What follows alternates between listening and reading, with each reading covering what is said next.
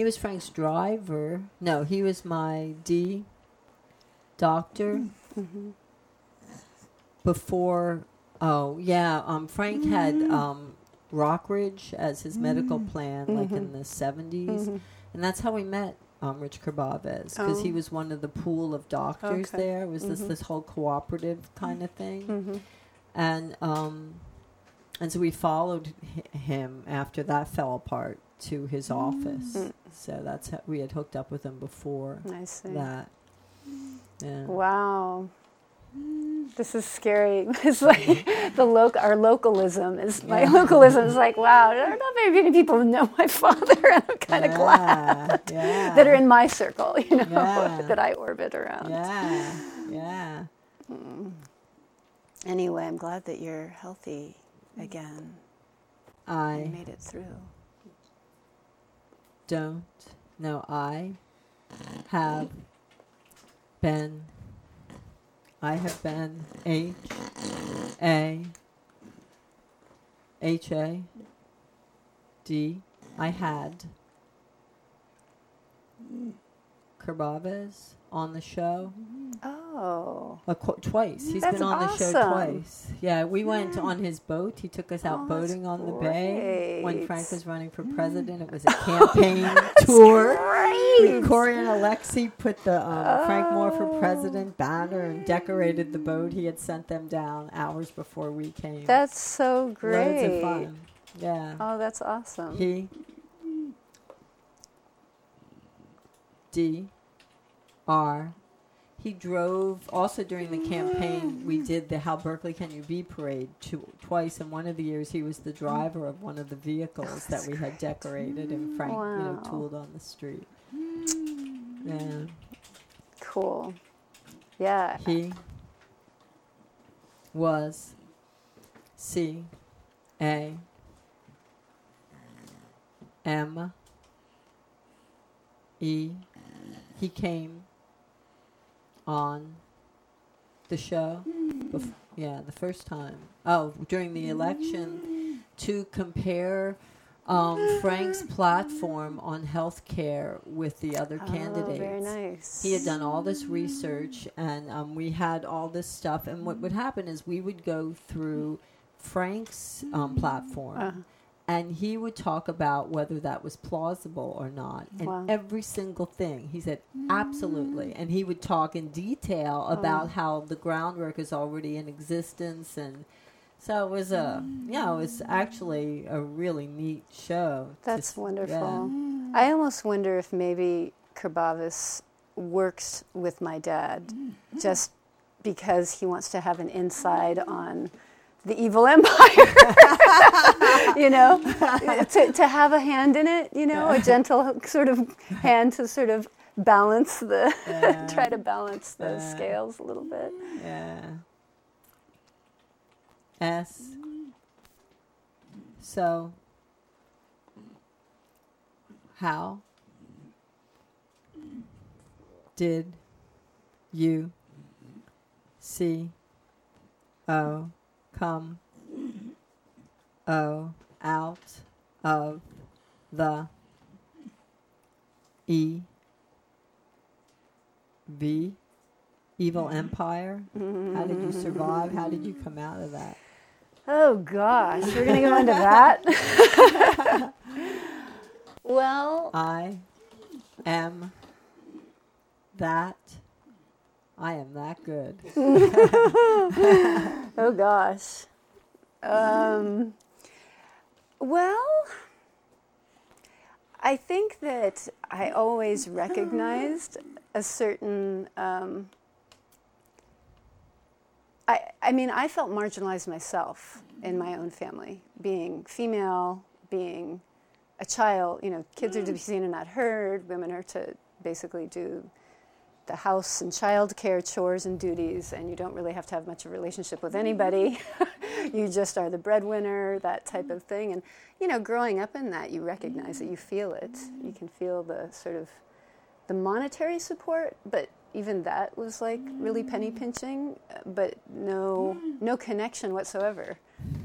And I had this wonderful connection with my grandparents and wonderful connection with my mother, but um, So, yeah, I think even How did she, your mother? mhm.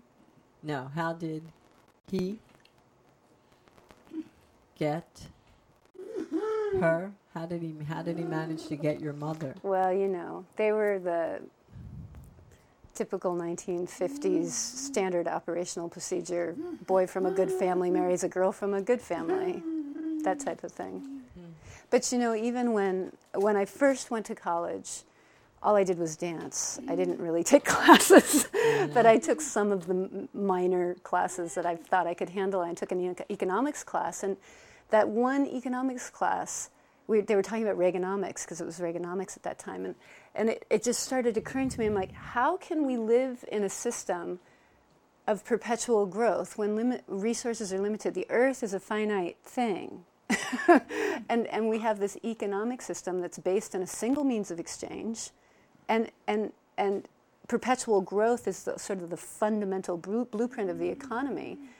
It, it's not going to work. I remember feeling that anxiety as an 18 year old in this economics class in mm. college, just going, this, this is insanity. This is, and, and then, you know, I think that was my beginning steps to, to of catching a little breath outside of the evil empire.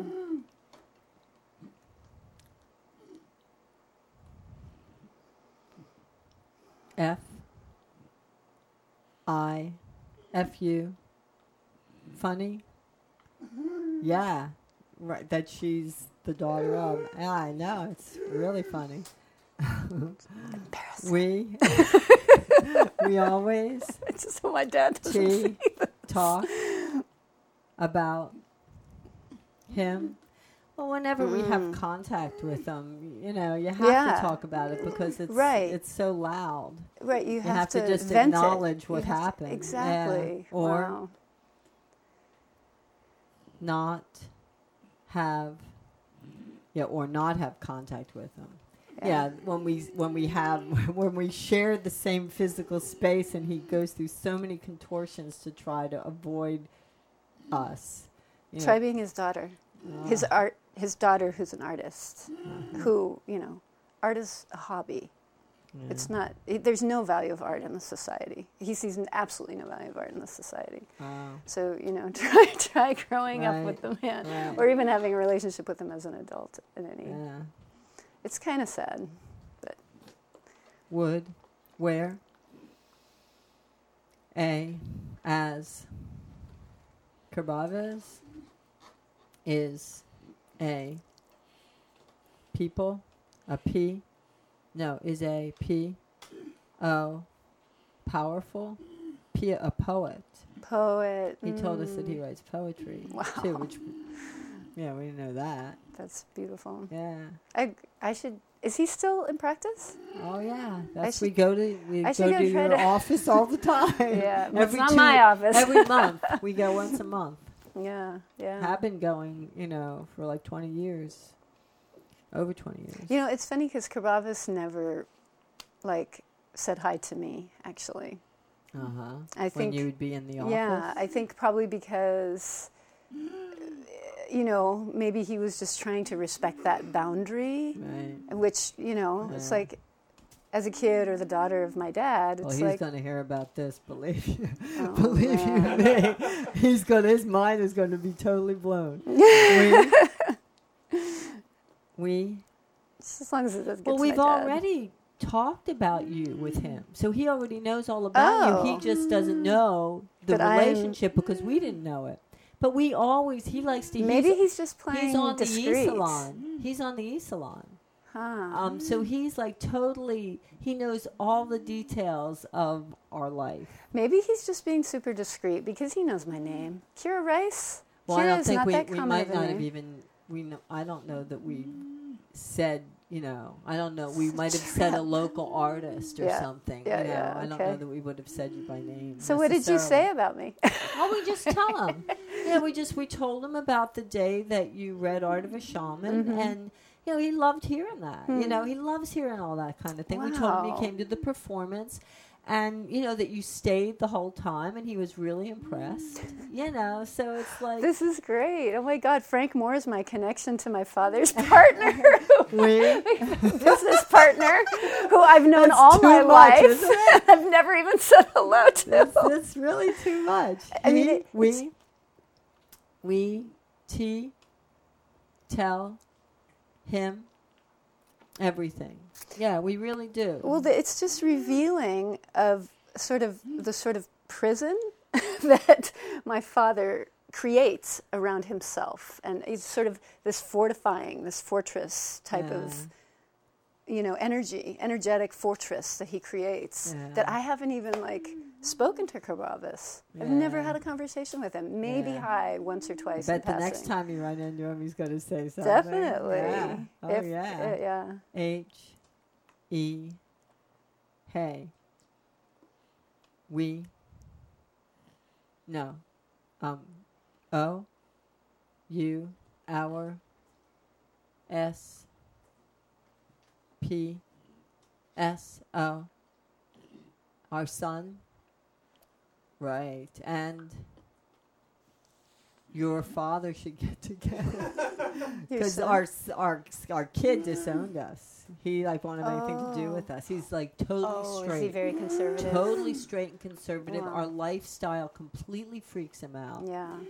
Well, you And see, yeah, well, It's yeah, interesting because there's my father, Yeah. you know, yeah, and uh-huh. then my mother, when she divorced him, she became a Uh-huh. swinger. And I wrote to you about this a little bit. And so, you know, when I was coming of age in my teenagehood, I was surrounded by people that were not. I mean, you you two are very much aware of what you're doing, and there's some artfulness of it, and there's there's. I mean, you're doing something very intentional. Whereas my mother was sort of. three. It It was, was the three of us. The three of us yeah, are together yeah, in the relationship. I see. Yeah, Yeah, yeah, yeah. right, right. Mm-hmm. Yeah, that, Yeah. that that could be. What? Six, and, and really six of us because Oh. the blue house is Corey, Alexi, and Erica. Uh-huh. and um, we call ourselves the tribe or a tribe Yeah, because yeah. we, we Which function as wonderful. a unit. is Yeah. thing. Yeah, there was no sense of community with my mother and her. Uh-huh. It was just sex. Yeah. It was just sex and drugs. yeah. And I watched a lot of adults behaving really badly with We- each other. We f freaked. No, freaked. Yeah, freaked out. Freaked out. T. The. No th. O. We freak out those kind of people. Hmm. People like that that Hmm. you're describing. Oh, yeah. Swingers. We freak those kind of people out. because you have real connections and Yeah. real bonds. Yeah, yeah, And yeah, yeah. There's an which is- intimacy, a closeness. right, right. Freaky for Right. people. Yeah, Yeah. exactly. It's beautiful. How? No. Uh, when? We. P. L. A. When we play. At. S. U. Oh, Susie Blocks. When we. Um, do you, are you familiar with Susie? Oh no, that's not what you mean. Yeah, Susie Block. She's in uh, Los Angeles. She's um, a PhD in philosophy from Yale. Mm. But um, what she does is she has like this um, uh, a show, a live show she does that plays on cable and online, where she's like a sex um, call-in sex person, so people with sex questions can call in. But she always, it's always like she's got you know a, a boa that crawls up her arm, and she dresses in skimpy little clothes, Mhm. and um, she's very smart Mhm. and she's very open. So Mm. n- any question anybody calls with her, she doesn't judge. She Mhm. really, yeah, it's pretty impressive how Yeah. she is. Um, and she's had us down there to perform a couple of times, Nice. and people are very uncomfortable. Who, who, people, People, that call she into has the an show. audience. She has like she, when she does the live Oh. show, she has people. Is that what you mean? No, is that what you meant? Yeah, right. In People just don't know how sexy Frank is. in one R O in one room. Right, they're all like right. in one room they're all kind of like having indiscriminate sex. Mm. You know, as after it's kind of like a post show Mm. thing where Mhm. everybody just kind of does whatever. Mhm. And in another room, there was us, you know, and everybody kind of ran to the other sex room, you know, Oh, she how had us there with. Frank's band. wow. So it's like when we do the music thing, it's Frank singing, and he has a band of incredible musicians. It's Uh-huh. a live jam, Uh-huh. no rehearsal. Uh-huh. But then there's usually at least two, if not three or four of us females naked and dancing erotically with each other and Frank and Mhm. singing. Mm. And so it's this whole kind of, you know, erotic thing and people everybody like just ran from that room into the room where people were just having sex with each other.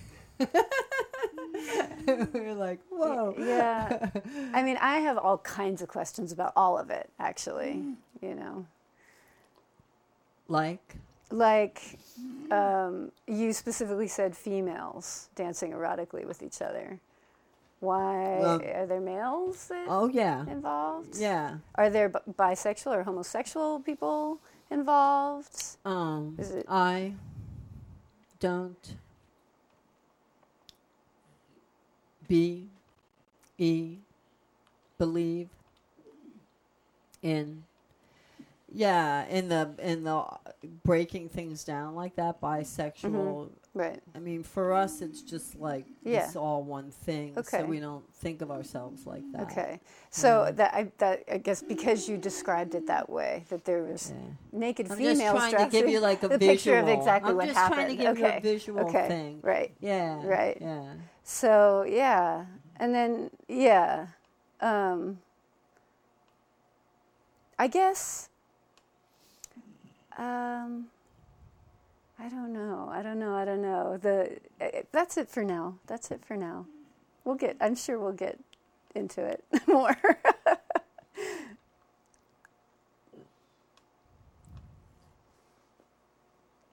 B A back to how you G got out got got out and of the evil empire of the sea, of the evil empire back to how you got out of the evil empire C U L T cult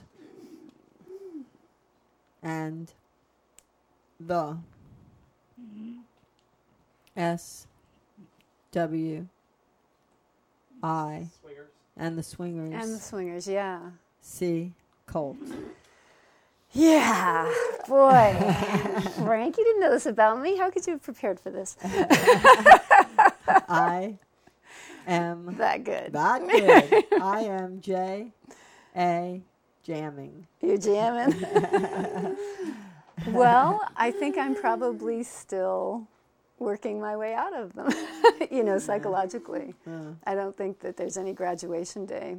Um, the the evil empire, there was never a cult because my dad is socially inept, so there weren't a lot of friends that were part of any kind of a cult. So there was no.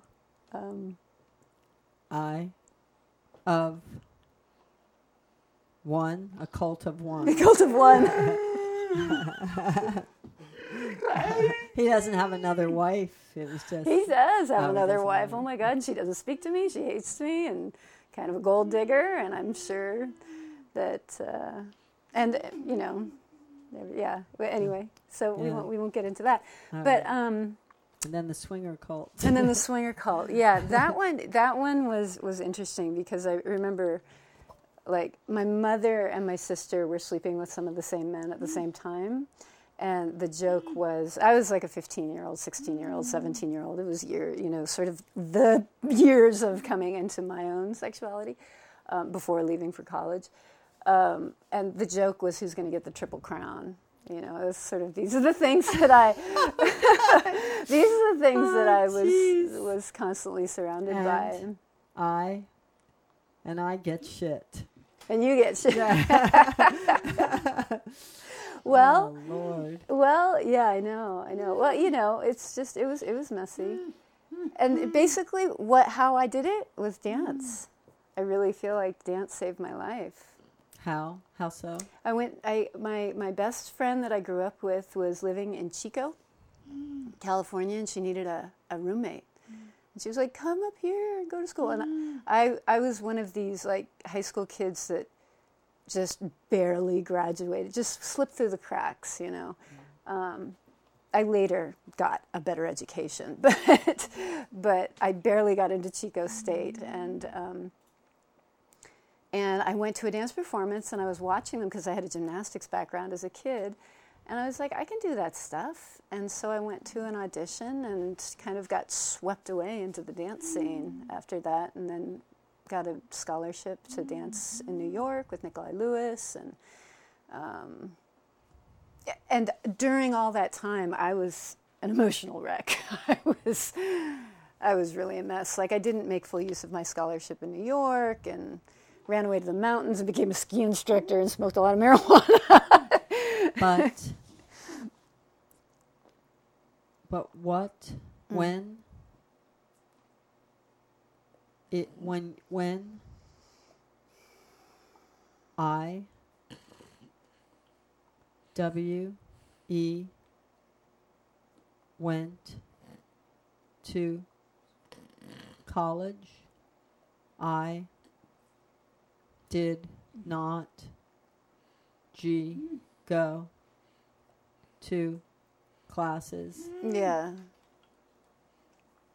That is normal. normal. Yeah. Yeah. Yeah, yeah, yeah. All I did was dance. I went to all my dance classes and all the dance rehearsals and performances and uh, and did that. But I, I had I had some serious like, you know, I, I didn't have a whole lot of even though I had a grandmother that was like an Olympic equestrian and she paid for her sport by her art that she did. She made these beautiful wood sculptures, and just because she was in the fancy horsey crowd, she sold them for a lot of money mm.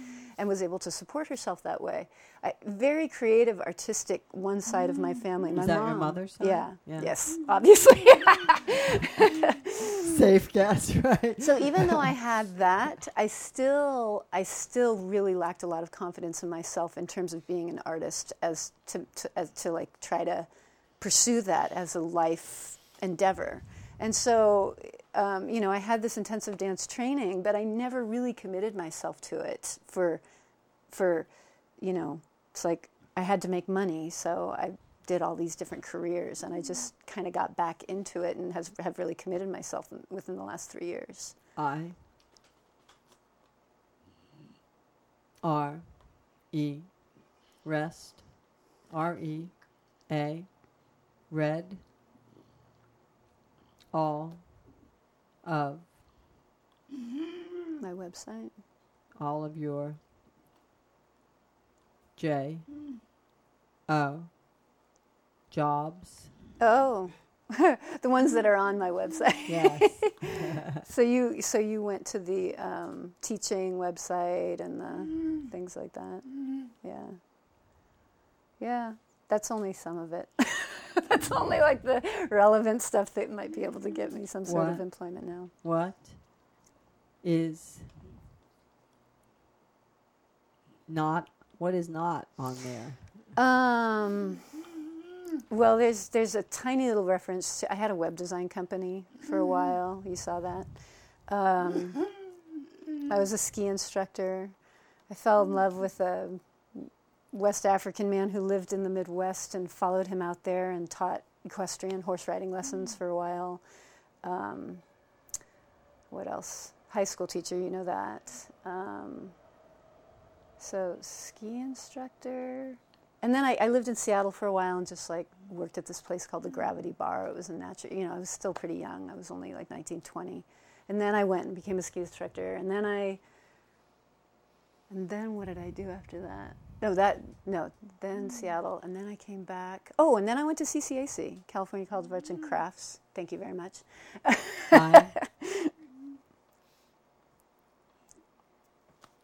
E edited yeah, Frank. When Frank went to the San Francisco Art Institute, they accepted him. Um, I was in the master's program, but it was completely inaccessible, Mm. and so he had to be climbed up. He had to be carried Oh. up, and you know the stairs went like Wow. this and like this Oh to get God. to one floor. Fancy architecture. Yeah.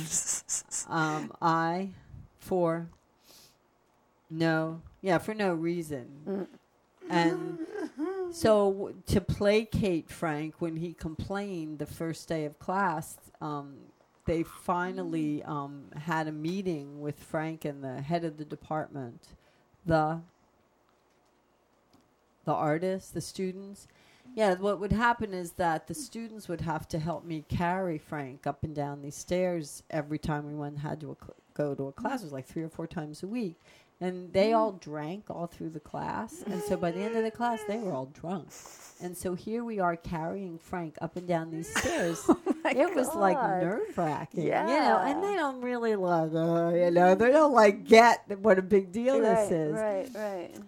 And so they, the, um, you know, Frank raised hell. And Yeah. so the head of the school and the head of the department met with us in this big conference room.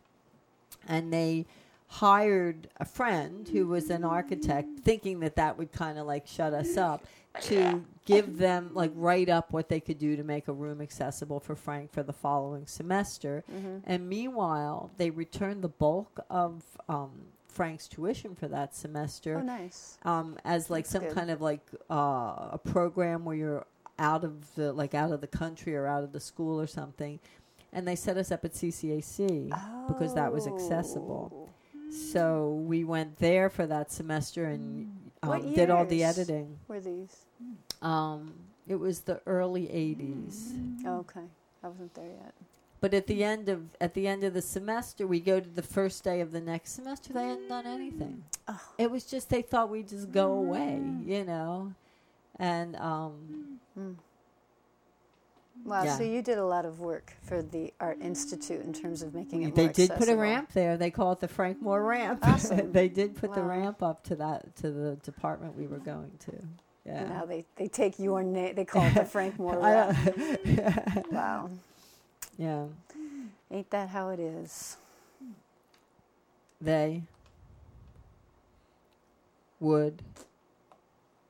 They would not. Oh, at the Art Institute, they the s- students nor teachers would talk. Literally, would talk to Frank. So this was like a two years master's program, and it was like performance slash video department at the time. Mm. We had been doing stuff for I don't know, like me with Frank since '75, and this was like '82 or Mm. something.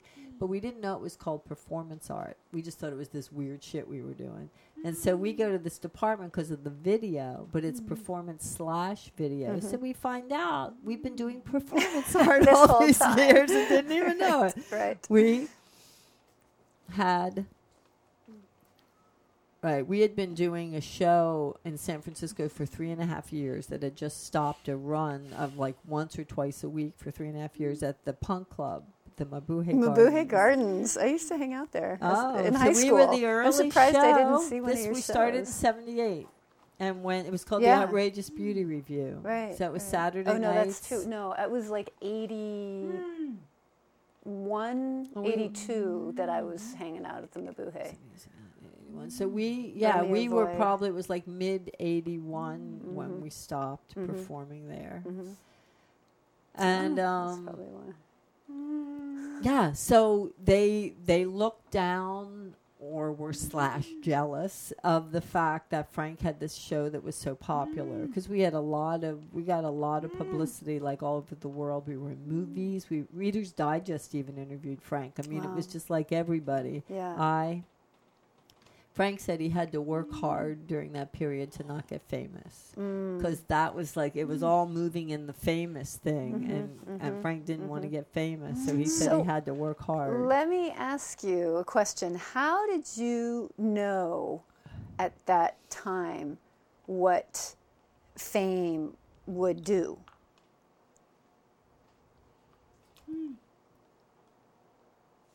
W E well I L I lived in a R E A L in a real C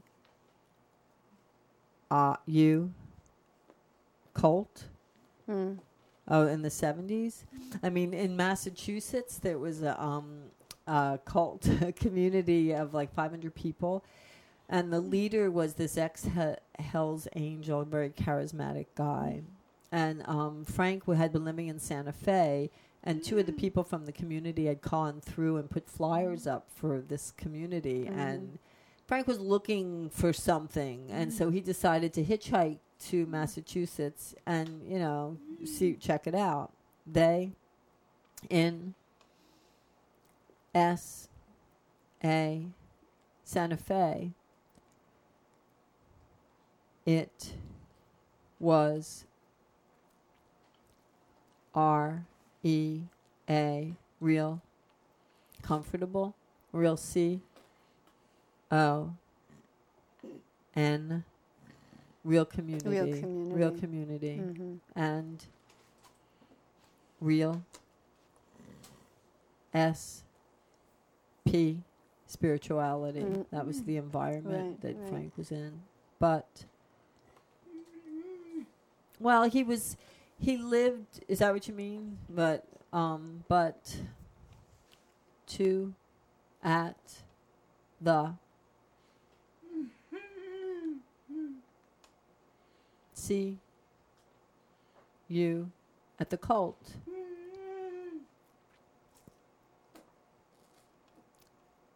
There, uh, it was very G O. It was very G L glamorous glamour and T R O T R I tripped out. Mm. So um about the this is about the fame. And so Frank got to witness um, Oh, I this is back I to the see. fame question. Right. He got Yeah, to witness um they had a band and um the leader was going for fame Right. and he got to witness where that Got it. took him. Got it. Yeah. So okay. he knew that wasn't That- the way to go. Yeah, because it seems like in in the system that we're all coming up in as Mhm. North Americans or whatever, it's kind of cancer all over the world. But um, it, it seems like it really takes uh, your own self stalking and some real real personal enlightenment to not get sucked into that.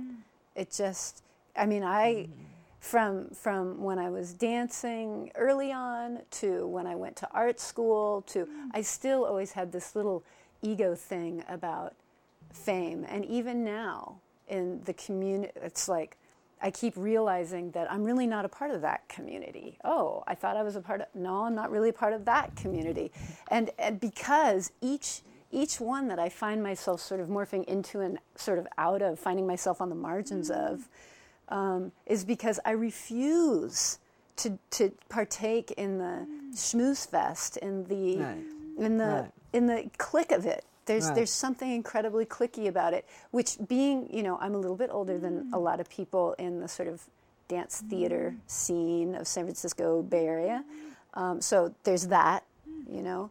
There's um, my just who I am and like how how I come at things mm-hmm. that is not like anybody else that sort of sets me on the margins constantly. So I'm constantly reminded, you know, and it was so wonderful, like you know Philip Wong, and there's there's these gems that mm-hmm. that I keep stumbling upon. You being one of mm-hmm. them that keep like it's sort of the universe affirming me, Kira, just keep doing your own goddamn work.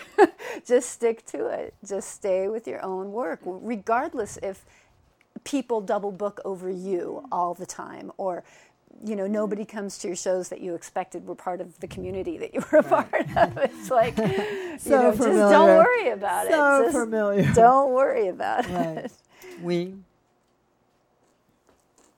have W R no W E went through S so many subcultures. Mm. Yeah. Right, they kind of picked you up and then pushed you They away. love us at the beginning and they can't run fast enough by the end. Right. Or Yeah. there's some association. Like I collaborated with Jess Curtis on this very small piece. Um, and a lot of people in the community were like, "Oh, Kira Rice, you've you've been with Jessica," and I was like, and, and I found myself sometimes using it a little bit, Uh-huh. and it, so it's like like again, I don't really feel like there's any graduation day because because sometimes when you know you've got something that you're really proud of and there's people who you respect their opinion. Maybe you don't know them as well as you thought that you did or i don't know but you're wanting to get your work out there and you're trying to promote yourself in some way or another.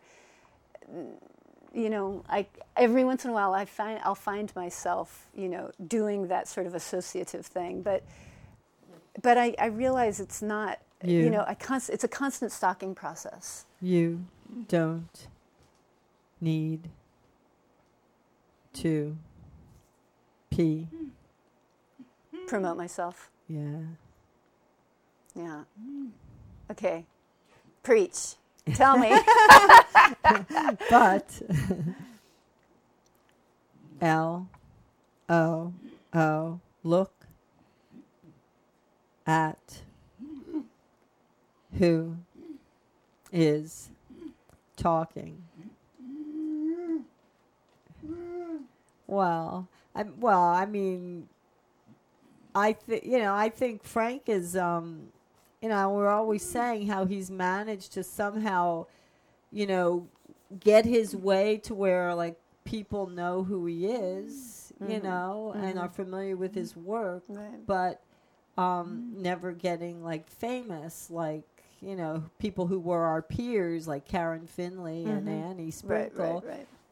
You know um so i mean on the one hand one could say well look who's talking you're not famous Oh, I see. I you see. know but on the right. that's not what you meant you meant how did you mean it i am oh the self-promoting self-promoting, Uh, and then he said, "But look who's talking." yeah because Right, don't put- you don't have to promote Right. yourself but he's Gotcha. like barnum and bailey Right, right, right. Right. I got it. I got it. yeah So, yeah. but I don't know. I think I think it's important. I think just self promotion for Maria Scaroni said this the other day. I was in her workshop. I love her. I think she's freaking amazing.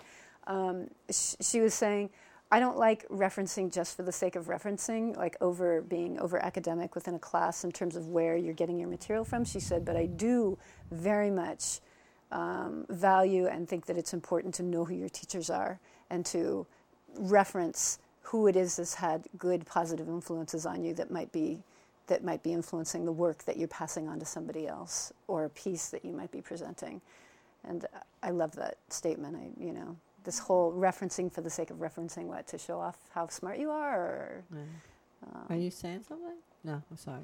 I thought you Yeah. were pointing to eight. yeah, uh huh. Yeah. so I, I don't know i think I am not, I am not S A M. I am not A M B. Ambitious. mm, right yeah i think ambition is a very dangerous thing And I know people out there that disagree entirely. They say ambition is, is a good thing. Yes, in capitalism, where perpetual growth is the bottom line, ambition is a good thing. I really feel like ambition is a, is a capitalist value. I just follow and F A L fall in to things You just fall into mm. things. and then I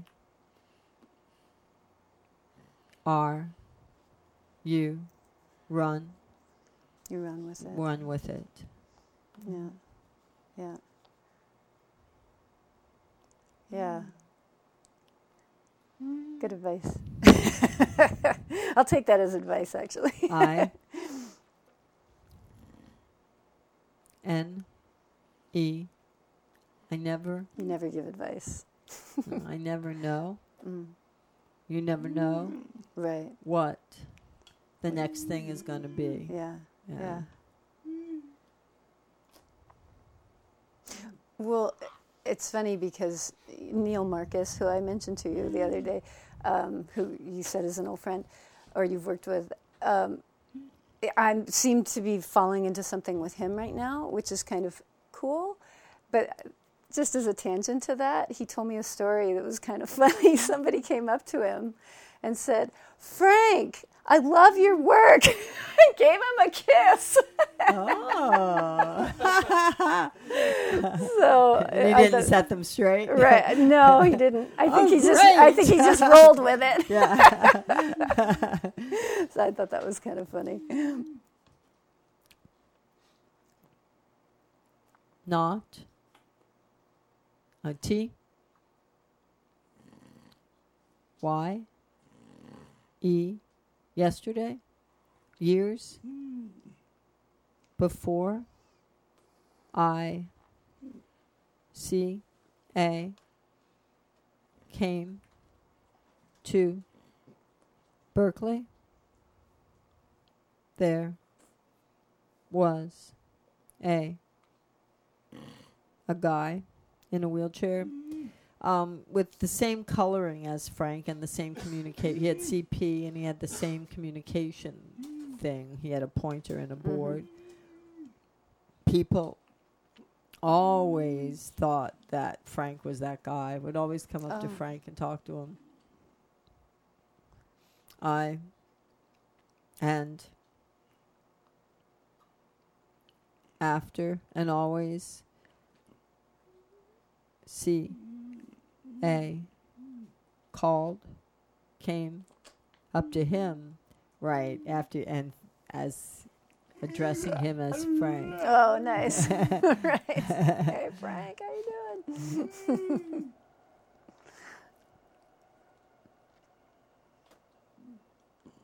But I think I don't think P R P E people have need to P R promote mm. themselves. Yeah. Yeah, it, it makes me think of what you and Philip were talking about on the mm. last show how you only need a couple of people who really appreciate your work and they'll promote for you.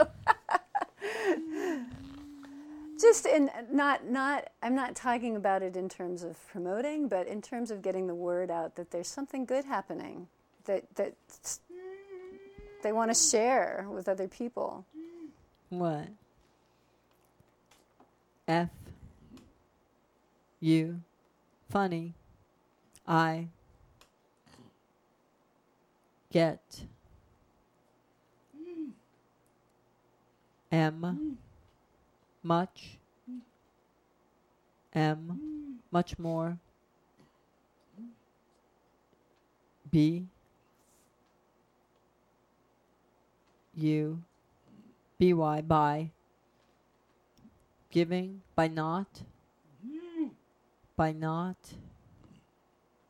T R trying to promote you you get much Mm. more by not trying to promote yourself. Mm. there that then the the people who put a lot of energy and effort into trying to promote mm. themselves. Yeah, yeah, yeah, yeah. It's it's getting th- away from this notion of who's hot to mm. who is interested in this type of work, you know, mm. like genuinely. It's this whole par- it's like this whole paradigm shift of of what's trendy, what's hot, what's you know selling right now to what who, what's what's going on that shares my values mm-hmm. where are there shared values happening Even every which is a community building Five. thing every five years, I am hot. yeah That's been the cycle we've yeah. noticed. yeah yeah yeah Every right. five years. right Yeah. I have, I don't see H change. right but every but the trend but the outside world does Yes. trends come and go Or they. Four. Forget. Mm. They forget what what you're about. Why they stayed away. Nice nice Why they did not be oh oh book me. right right they forget why they didn't book you Yeah. and B book you again. Did you ever hear back from uh, the Galleria de la Raza people? Oh no, the, from uh, Guillermo's. Yeah. people. No, Didn't you? Didn't you? Didn't you sort of put it out there that you needed a space and? Yeah, she said we'll talk, and then she she was out of there so fast. yeah, it's not like she dropped her card off on the way. Right, right, right, right. Yeah, Interesting. yeah.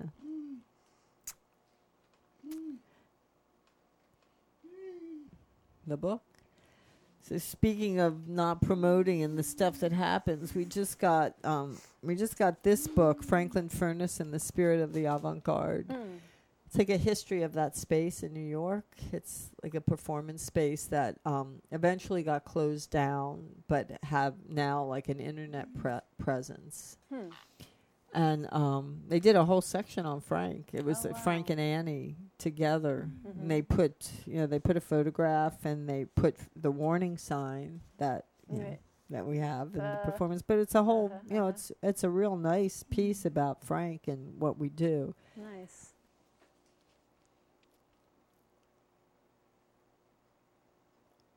want to are read. Want to read read? it? Yeah, sure. Yeah. I would love to. Okay. So let's see. I'll show you.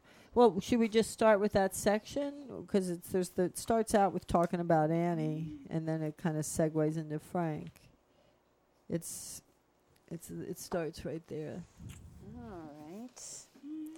On 26 January 1984, professional sex worker Annie Sprinkle had what she called a transformative experience.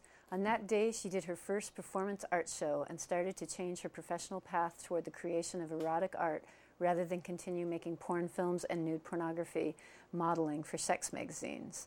Franklin Furnace was sponsoring Carnival, Carnival Knowledge, a women's art collective which put Franklin started a women's art collective. a women's art collective which put together a series of performance art events investigating the role of sex in art. One of the pieces was entitled Deep Inside Porn Stars and featured seven female porn stars who met regularly as Club 90, quote, to discuss problems, share successes, to network, and to gossip. The event was essentially a reenactment of one of the Club 90's meetings. Each performer had a personal moment in which, reena- in which to share something about themselves. In many, sorry, I'm kind of stumbling here. Personal moment in which to share something about themselves in any way they wanted. For her spot, Sprinkle chose to illustrate with slides, words, and a few pop- props how shy, insecure, scared Ellen Steinberg had You can move those post-its. Yeah, Yeah, there's, get them rid of that. Ellen Okay. Steinberg had recreated herself as Annie Sprinkle, exhibitionist, confident, fearless sex slut.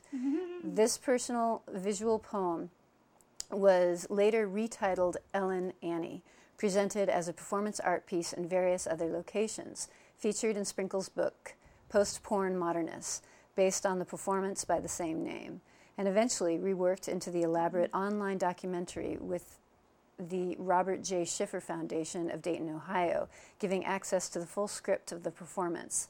All the slides used during the show, images of Sprinkle performing, and close ups of her props, and single camera video clips available for viewing on demand. Three different versions of the script were offered on the website, reproduced in their original format to give an idea of the way the work evolved over time. Sprinkle continues to work as a professional performance artist, constantly blurring the boundaries between live art and uh, mediated culture. By her own admission in the 1980s, she was, quote, titillated and intrigued by the art world, unquote, and she believes that this new audience for her work has been equally titillated and intrigued by her work ever since. She maintains that, quote, doing controversial performance work requires a heck of a lot of energy and can be a really hard job, unquote. Sprinkle proposes, quote, total creative freedom, unquote, and far less censorship as the two main reasons why she prefers to make performance art rather than porn and other traditional sex performances. In art, you could dress how you wanted, act how you wanted, and perform for as long or short as you wanted, and there didn't seem to be any very specific laws about the sex and nudity. This view was shared by Frank Moore, who has spent more than 30 years creating art and performance built around this premise. Nice picture. Should I go on? Yeah. Moore produced two shows at Franklin Furnace. Intimate Cave was presented on Thursday, 14th May 1987, and Journey to Lila on four different weekend evenings following Friday, 9 June 1989. He describes both events as, quote, long ritual performances, unquote. Each performance lasted about five hours. Intimate Cave included a troupe of 15 New York based performers. Annie Sprinkle was one of the 15 performers. The Franklin Furnace Press release for Moore's debut in New York says that the performance featured silly pranksters who will take such things as nudity and physical contact out of the realm of adult sexuality. Journey to Lila was different than the first performance, but presented a similar setting, with a cast of 16 performance artists, including Veronica Vera and Linda Montano, both of whom have been presented by Franklin Furnace independently in their own right on other occasions. During his performances, Moore gives his audience an opportunity to converse with him via his letterboard, a device that looks like a Ouija board, which he uses as a communication aid because he is quadriplegic. Mm-hmm. Yeah. Yeah, not- Which isn't actually, she's Which not isn't quite- quadriplegic, yeah, but everybody not wants to call it. him Yeah, quadriplegic. right. Yeah. and to play an active role in situations comparable to some of the classic happenings from the 1960s. The audience for Journey to Lila was invented to bring blanket and journey to the mythical island of Lila, where Frank Moore hopes to achieve his lifelong goal to help adults lose their fears and taboos associated with sex and return to a childlike reality beyond fear and doubts. Unquote. The Intimate Cave, Frank Moore and his collaborators produced a book. For The Intimate Cave, Frank Moore and his collaborators produced a book called Caves. He explains that when he had presented a similar show in Los Angeles the previous year, people wanted to have something to take with them that would give a context to what they had just experienced. Unquote. While some of his cast in New York disagreed with the idea, while some of the cast in New York disagreed with the idea of having a book about or as part of the performance, Annie Sprinkle, Sprinkle quote, lustfully hawked, unquote, the book. Another book called The Art of Living was also published by Moore and his collaborators in 1987. Other book works followed. Excuse me. Uh, consisting mostly of photocopied sheets of paper stapled along the edge. By 1992, his most important work on paper appeared as a self published periodical called the Cherotic Yes. Revolutionary. Yeah. R Evolutionary. Uh, the periodical featured the work of several con- contributors, including artists, photographers, performers, writers, poets, and Moore's close collaborators. Eight issues were published by 1999, and the publication of this periodical was reluctantly abandoned because the time dedicated to it was transferred to the upkeep of a web project called Love Underground Visionary Revolution, better known as LUVeR.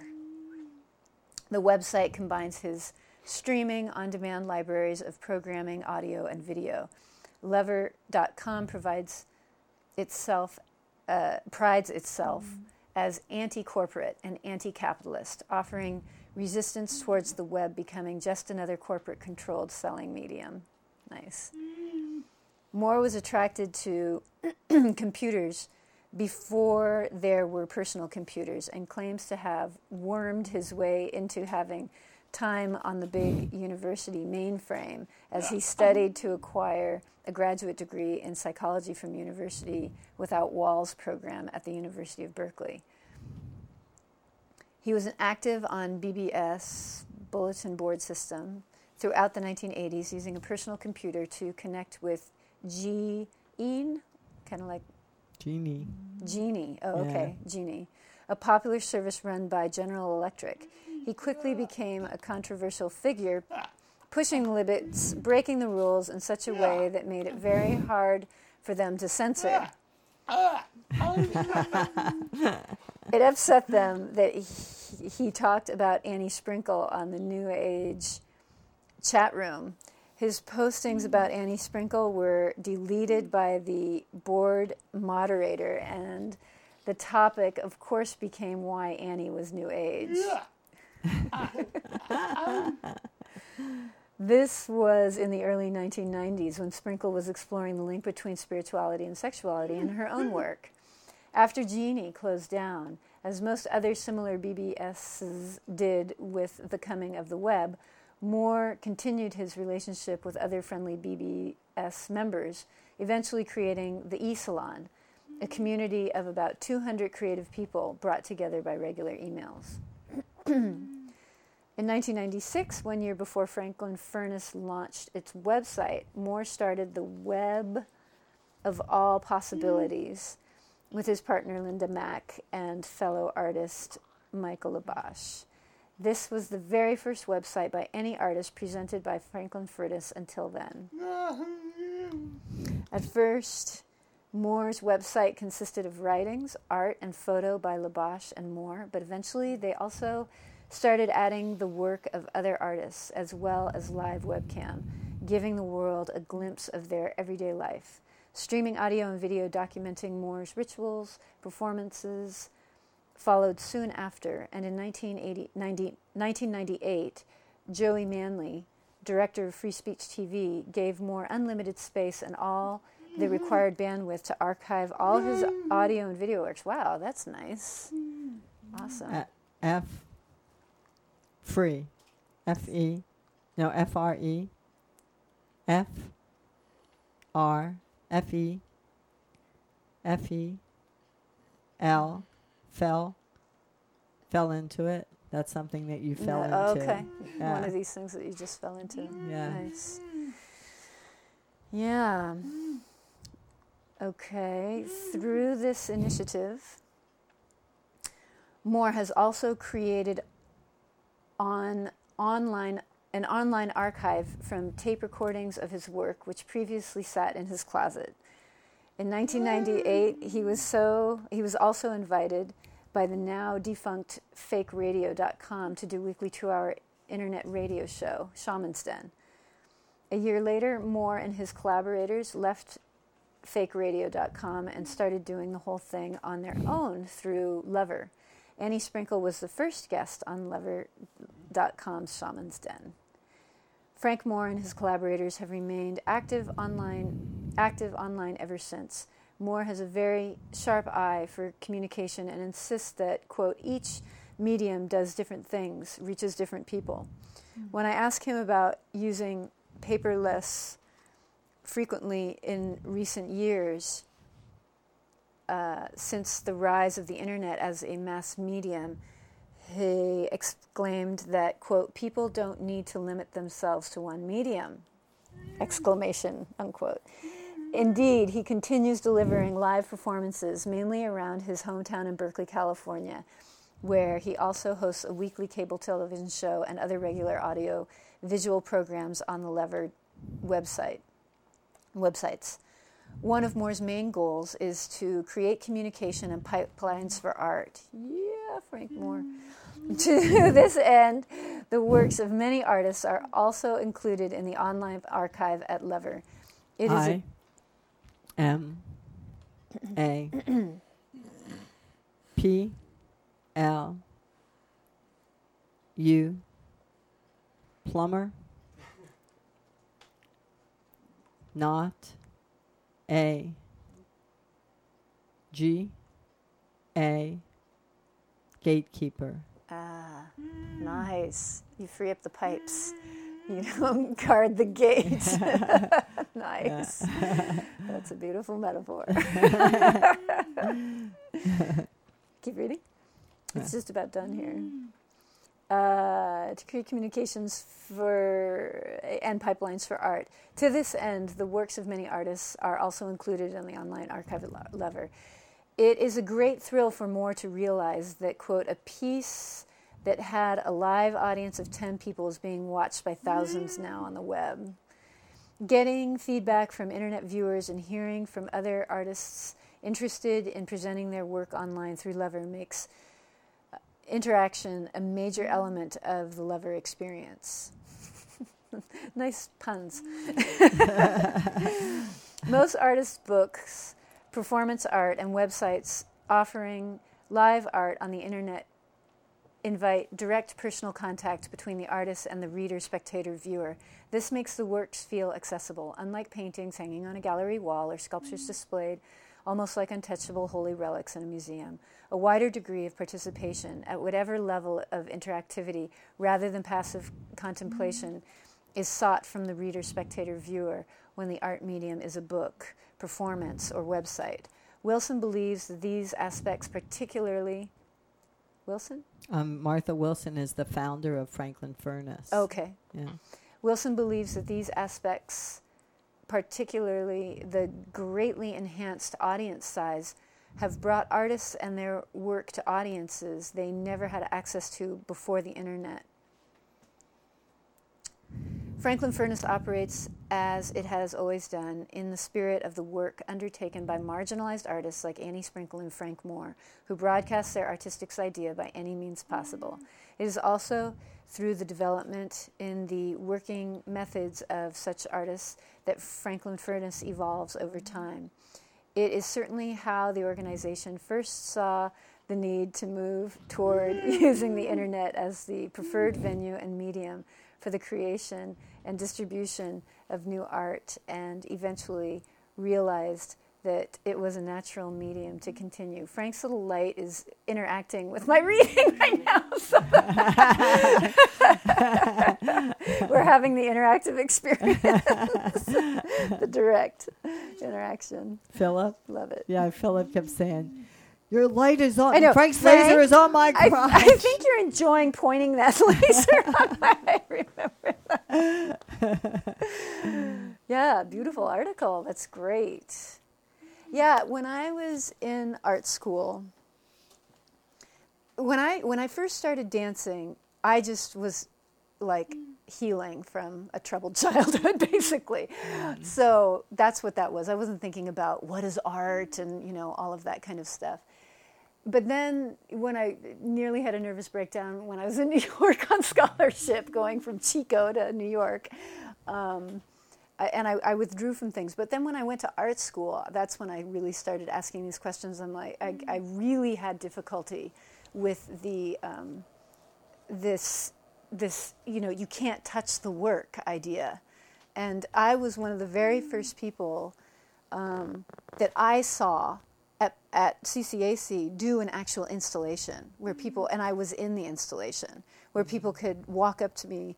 And I mean, Joseph Beuys had been doing it for years and years and years, but it's, it, I was really surprised at CCAC that how uh, sort of archaic it still was with these ideas about high art.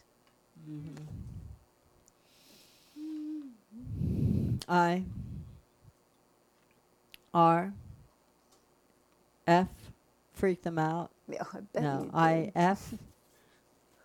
No, I D R O drove in to oh the museum. Um, when Frank used to drive a motorized wheelchair, this was in the seventies, and we lived um, on Bancroft, so he could just drive straight up and be at the University Art Museum there at the top of the hill. So he used to just drive in, and of course they'd never stop him to ask him to pay because he'd just tool right past them. Nice. and he parked himself in between um, two paintings on the wall, and he had just been um, he had just been given this um, talking board by this organization that thought he should get rid of this old thing and and he didn't he ended up not liking it. But the way he used it was he um, had programmed in some things and he had a sign that he had typed up that said um, living art on loan by the artist. Feel Oh, free to explore. Oh, it's great. and so people would come up to him and touch him and he did that for quite a while. Oh, that's beautiful. I was I C R A N cranked it up the volume on the machine. and you know the people at the museum, you know they knew um, because he kept doing it, you know, and they just let him do it. wow. Yeah, That's awesome. I love it. He'd come home with a bag full of names and phone numbers of people that wanted. We at the time we were also shooting a video that wanted to be in the video we were oh, doing. Oh, that's great. That's great. yeah, Yeah. Break down those walls. things always F A fall into your into your lap if you don't T try Mm. Right. Right. Just stay focused on your work, what it is that drives you. you if I P L A planned.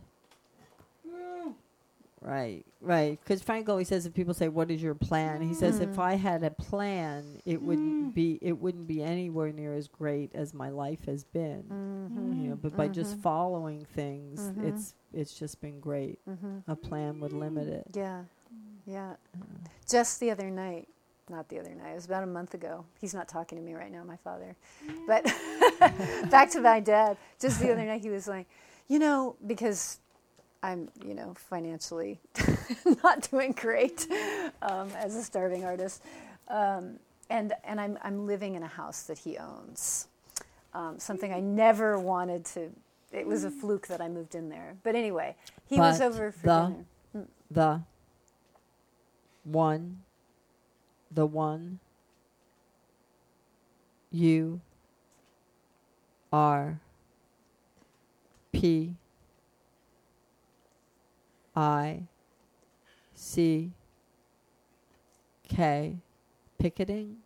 No P I C K I picking P people up at B A are Bart. Oh, before my show, my house show? Yeah, I'm going to pick people up from Bart and take them up to the, my house. Th- this is the house. That's the house I live in. Yeah. But it, what I was saying was um, he, just uh, based on what you, just back on, to piggyback on what you were just saying about letting things sort of take their course and fall into place, not making a plan.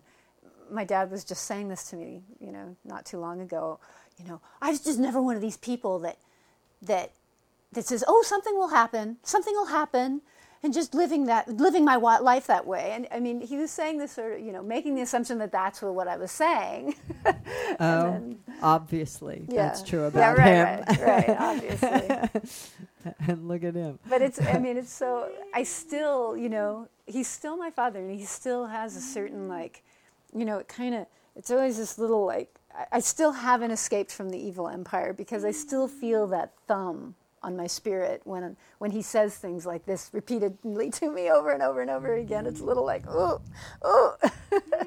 so it's so nice to hear it from you what I really believe in.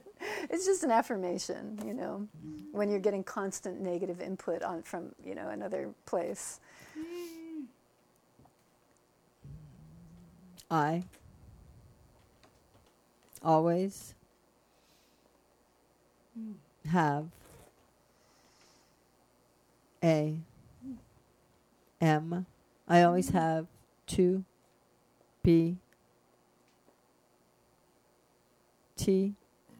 I always have to be F L E flexible. Mm-hmm. B E because I never, I never know. Yeah. What will T A take O take off. Yeah, yeah. For years be what? Be flexible for years? No. What for years? For years. I. No. You have to be flexible for years. Is that what I you? mean, like TCR. Oh, something will take off and then it will have a run of oh, years. For years. Right, right, right. right. Yeah. Something that he didn't right. plan on. But right. and then exactly. he follows that and lets and lets it go and for years. He plays it out. Exactly, and you have to maintain a certain level of openness for those things to happen. Yes. L. I. L. U. LUVeR. O. Obviously. O. B, o the Outrageous Beauty Revue are both examples. C. F. F. R. No. T. T. TCR. That was the zine that we did um, during the 90s. The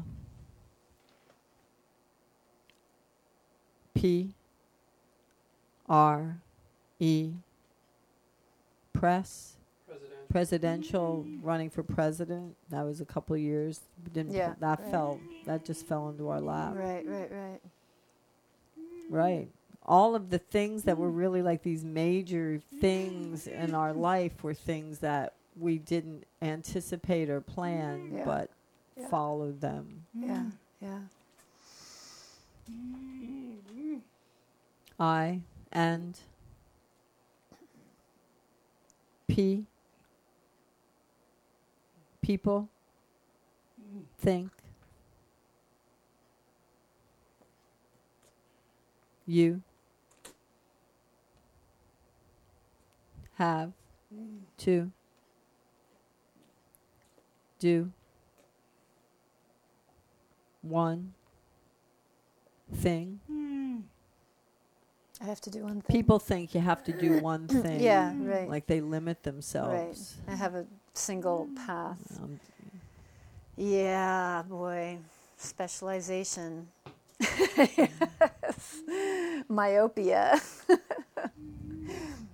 we like at any given time we're doing a multiple we're like you know because we do this show Mm-hmm. and we and we manage and do LUVeR which is Mhm. constant you know Mhm. dealing with bands and Mhm. We do the performance series frank's being interviewed by a magazine now that you know so there's like always like this layers and layers of stuff Yeah. Yeah. and a lot of times people that know us from one thing have no idea. You know, like we just had somebody who sends us music. She from um, has been sending us music for years, Mm. And she went on the website and she wrote to Frank and she said, "Oh my God, it's mm-hmm. such an honor. I had no idea." Mm-hmm. You know, and it's like so. It's like every once in a while, people will Yeah. kind of figure mm-hmm. out Yeah. that Yeah. we do these other things. S. Oh, so she. So now she's doing a show on LUVeR. Nice. nice. Yeah. Yeah. Yeah. Yeah, and you know, kind of getting back to the art world, that's another, or the performance, dance theater world, or whatever world.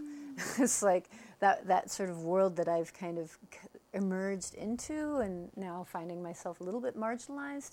Um, I think one of the reasons why is because there was a moment during that time where I was doing grant proposals and you know all the nine yards the whole nine yards and the, and and of course I don't have the resume to get because I've had all these different career paths and I've had all these different things going on when in the end I really don't have any regrets maybe I could have gotten a little bit more out of Nikolai Louis and not moved there with you know a lesbian alcoholic lover but maybe that was one regret but but I still was kind of in a you know emotionally dysfunctional place anyway and I may not have gotten the We- most out of it P. R. O. Problem. Probably. Not. Probably not. probably not Uh, which part About getting more out of it if she hadn't been there Oh, with a lesbian right, alcoholic right, right, lover. right, You right, probably exactly, got all there was exactly. at, out of it because that there I was, was to get out already of in a it. place. But I, I really feel that all of the experiences that I've had c- totally inform and contribute to the material and the work that I deal with now. So, yeah. and R E S U resume resumes don't get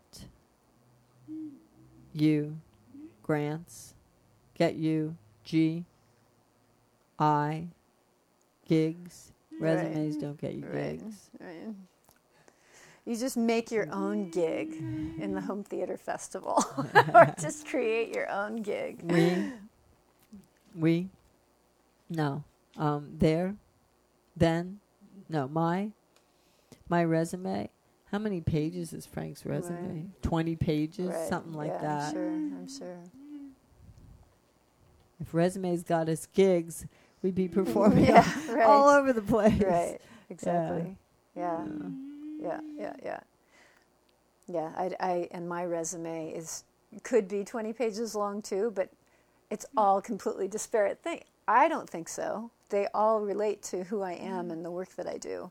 Hmm. But, you know, an equestrian, ski instructor, visual artist, dancer, school teacher, technology, arts, web designer. it's like doesn't doesn't quite fit into any neat package mm. as people want. Mm. s. O. So. U. P. I. C. K. Pick. U, you pick up. S. T. Strangers at at bart and drive them to To my your house. home to your house and P R P E Perform. Naked. what makes you think I'm performing naked?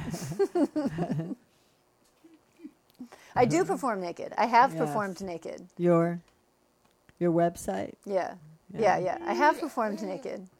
Yeah. And I am going to, I'm not, not going to pick people up from BART. I'm having my friends pick people, strangers up from BART. so it'll be even more strangers to them because they don't know any of my friends are coming.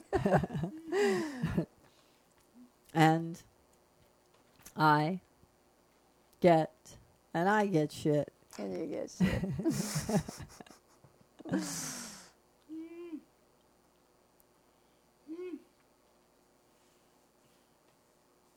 E X P L A explain. Explain what, my house show that's happening? Yes. Is that it? Is that what you want to be? explained? Yeah. Yes. Um, Your N your K I N K Kinky? my, I'm not kinky. He said your kinky My your kinky, kinky show.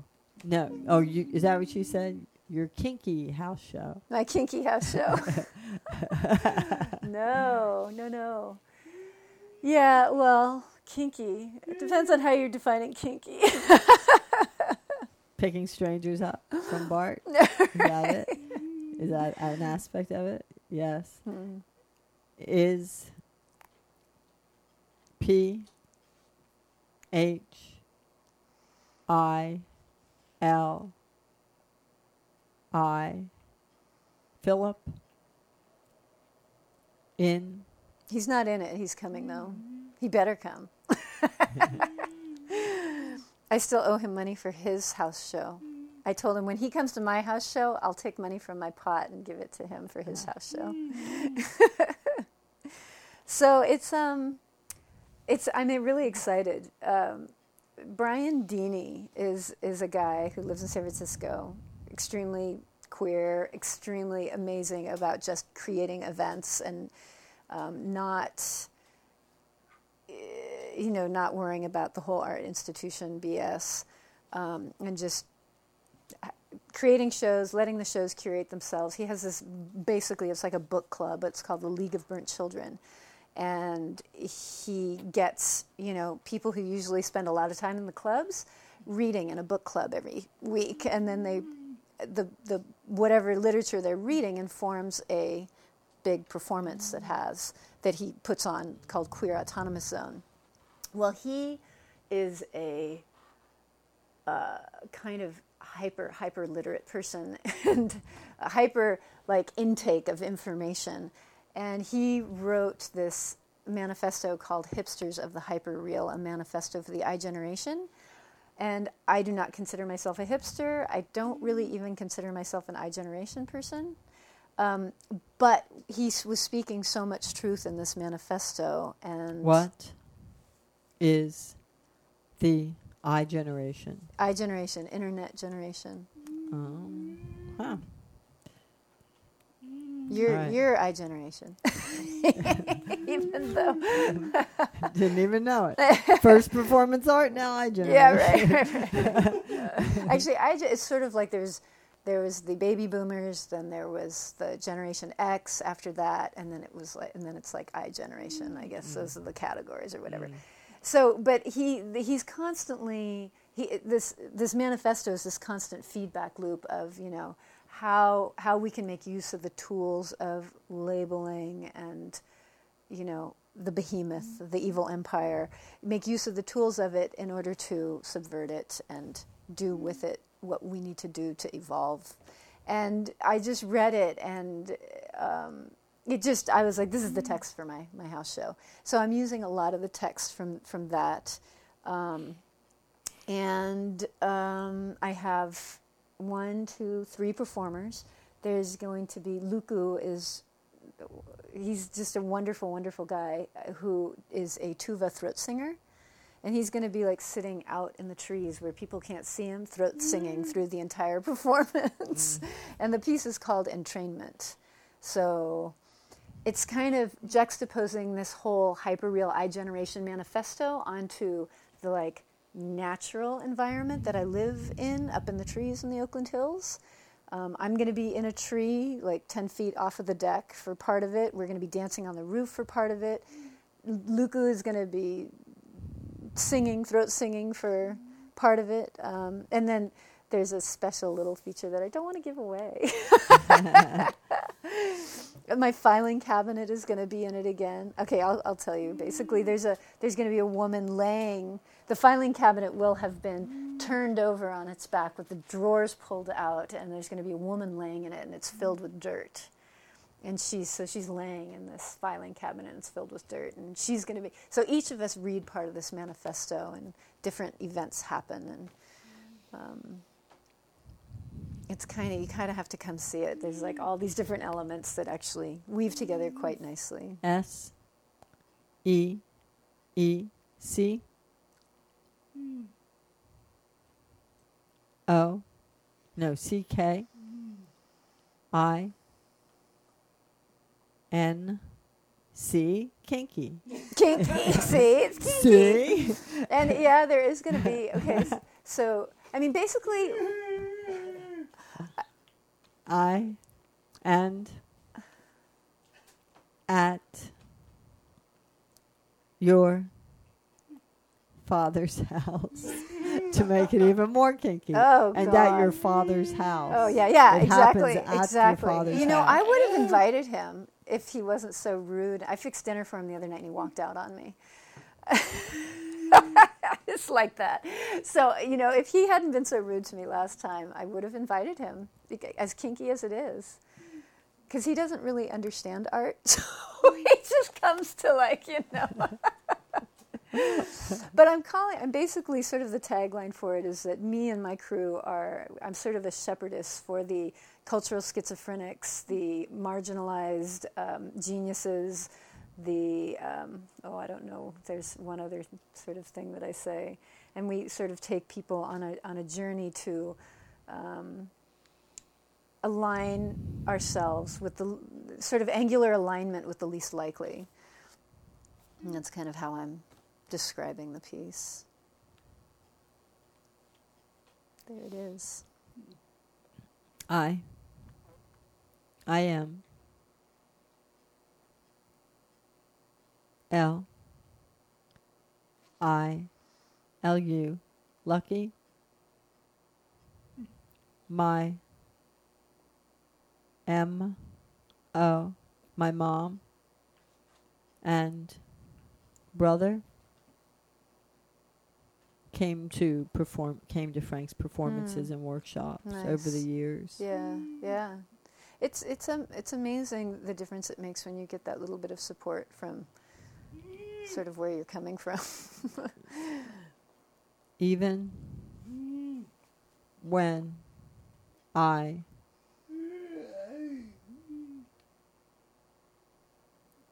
was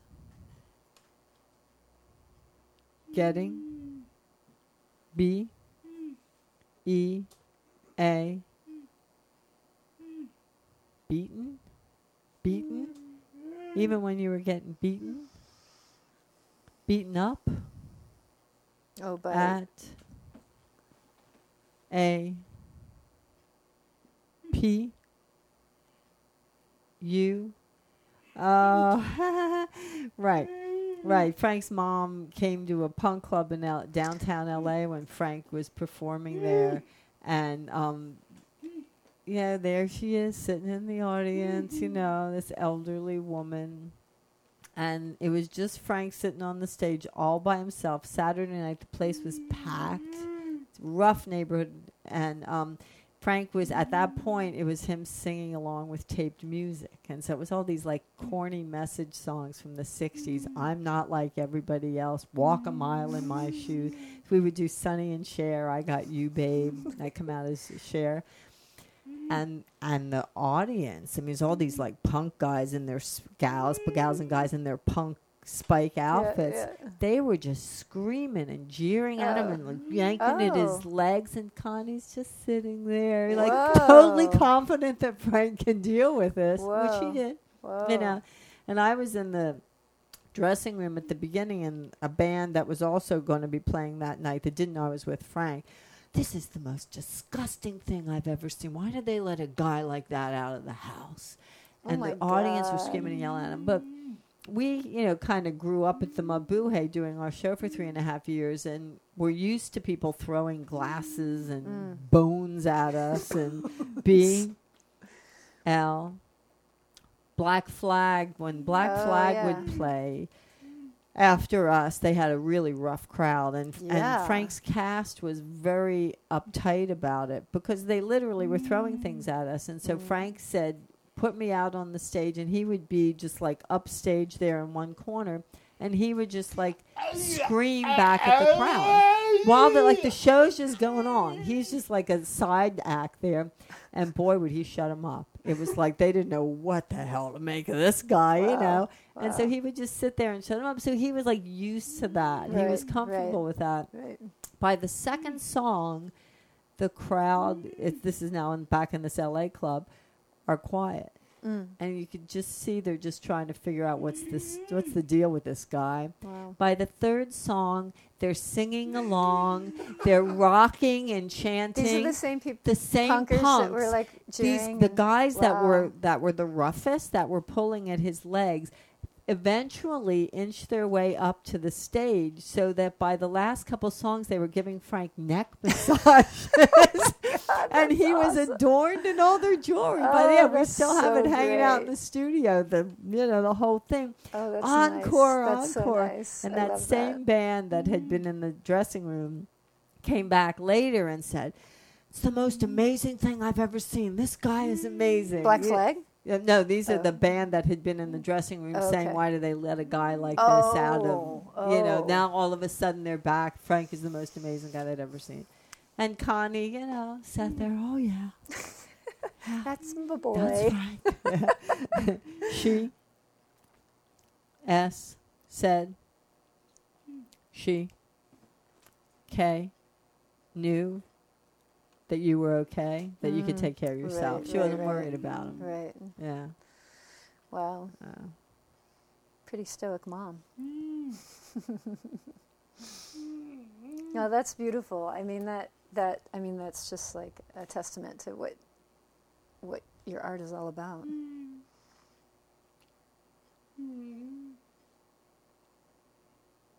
I F I T F I R first S A saw. The B I C B I D B I D E. O video of the S T R E street. P E R performance. Where P people E X C exchange, C close Oh yeah. Mm. so what about that? he's oh he, that's your performance he's talking about That's that's a performance that I was in. Mm. Yeah, Yeah. yeah, with the off center. One of my last interactions with the off center. so you're saying that's the first video you saw Oh yeah, that the- was of your work of that was fun. That Yeah. was fun. That was just we were all basically it was the Castro Street Fair and they asked the off center to um, come and intervene, do an intervention. And w- this, I was in the process of working with the Off Center on a piece called 45 by 45, which I co directed and choreographed. An improvisational score with 45 people in 45 minutes on stage, um, which was actually a lot of fun. Um, but um, so they asked us to come and do an intervention. And they asked me to kind of lead it, me and Honey McMoney, and they ended up sort of taking over and leading it. And it ended up being more of a sort of a, and I'm just like, okay, whatever, you know. So it ended up being more of just sort of like somebody initiated something and everybody else sort of joined in. And I don't even remember who initiated taking off their mm-hmm. clothes to begin with. that was one section of it. I edited the video way down. There was a mm. lot of, we were out there for like four hours, and I mm. edited it down to what I thought was kind of mm. the nicest, funnest moments. I.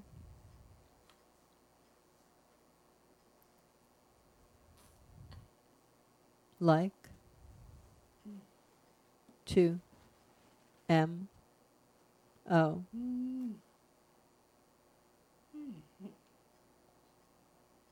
All. Of. Your. I like all of your videos. Mm, thank you.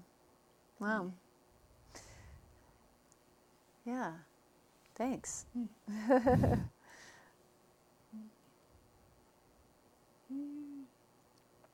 I.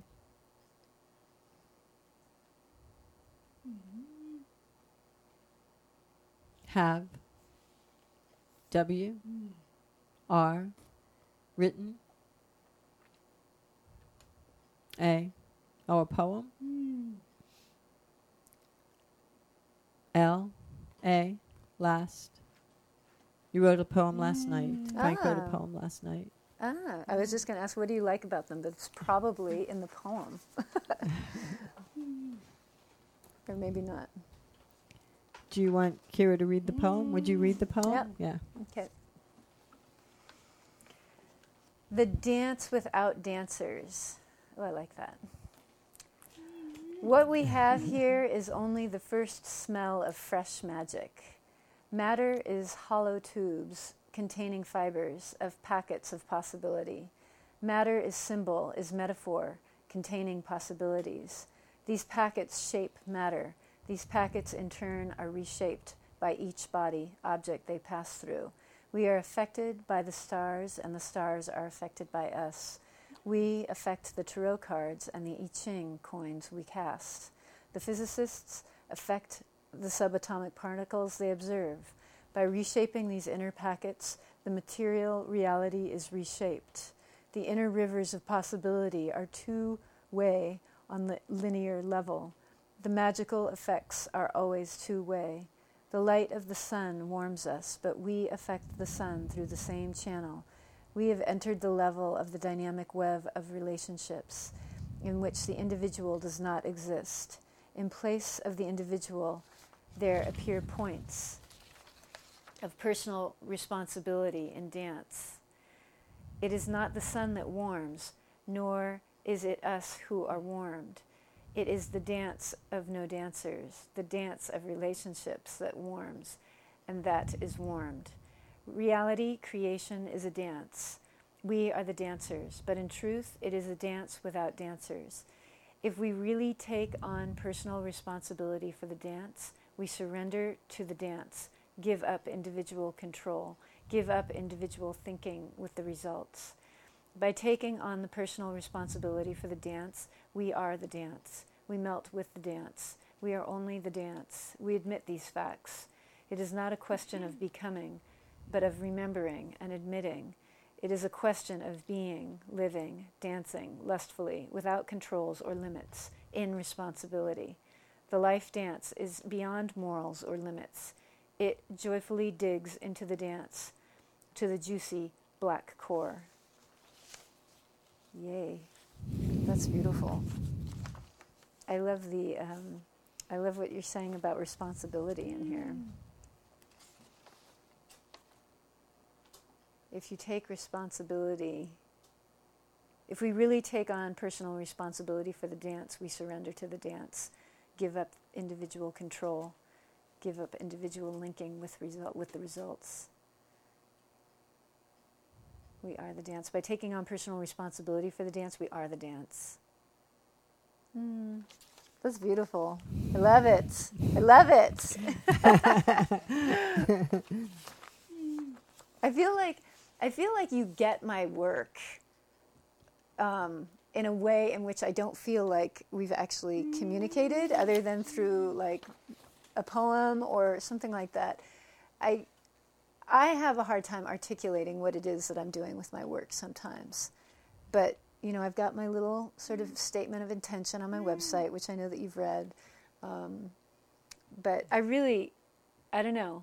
It's it's really nice to to mm. read your poetry and to understand this. There's a there's a definitely a spiritual link mm. going on in terms of appreciation for for what's going on in each other's work.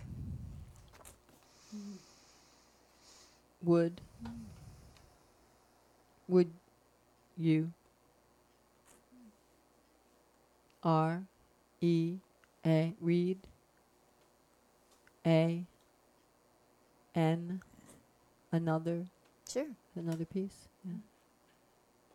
L O locked in locked out so I think that's in the big Locked in, binder. locked out. Locked in, locked out. It's in the. I could get it. says it right there. I, kn- I can find it. I think Yeah. Oh, it's in the big book. this is a heavy mother. I'll find it for I'm you. getting a stack of stuff here. Maybe I? yeah, I'll take that. You. The poem is for you. Oh, thank you. Yeah. Thank you so much. All right, here it is. So it is. Let's say. Okay, it's it ends right there where the page is short. It's like four pages, I think. Okay.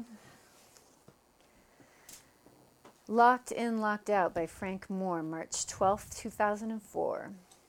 Evolution searches out potential. Within every life form, within every experiment, flowing through change, flowing through adaptations into new possibilities. This tide wave moves everything, shapes everything, leaving everything which doesn't find the ever changing potential within its soul behind. Just didn't live out within the dynamic dance of existence. Failures are the golden steps of mm. expanding creation. Mm. But we civilized humans have been denied for most of the blink of our history, most of our potential. The tide wave has been dammed up. Evolution has been funneled down into a narrow, high pressure laser focused for profit and power of the hidden few.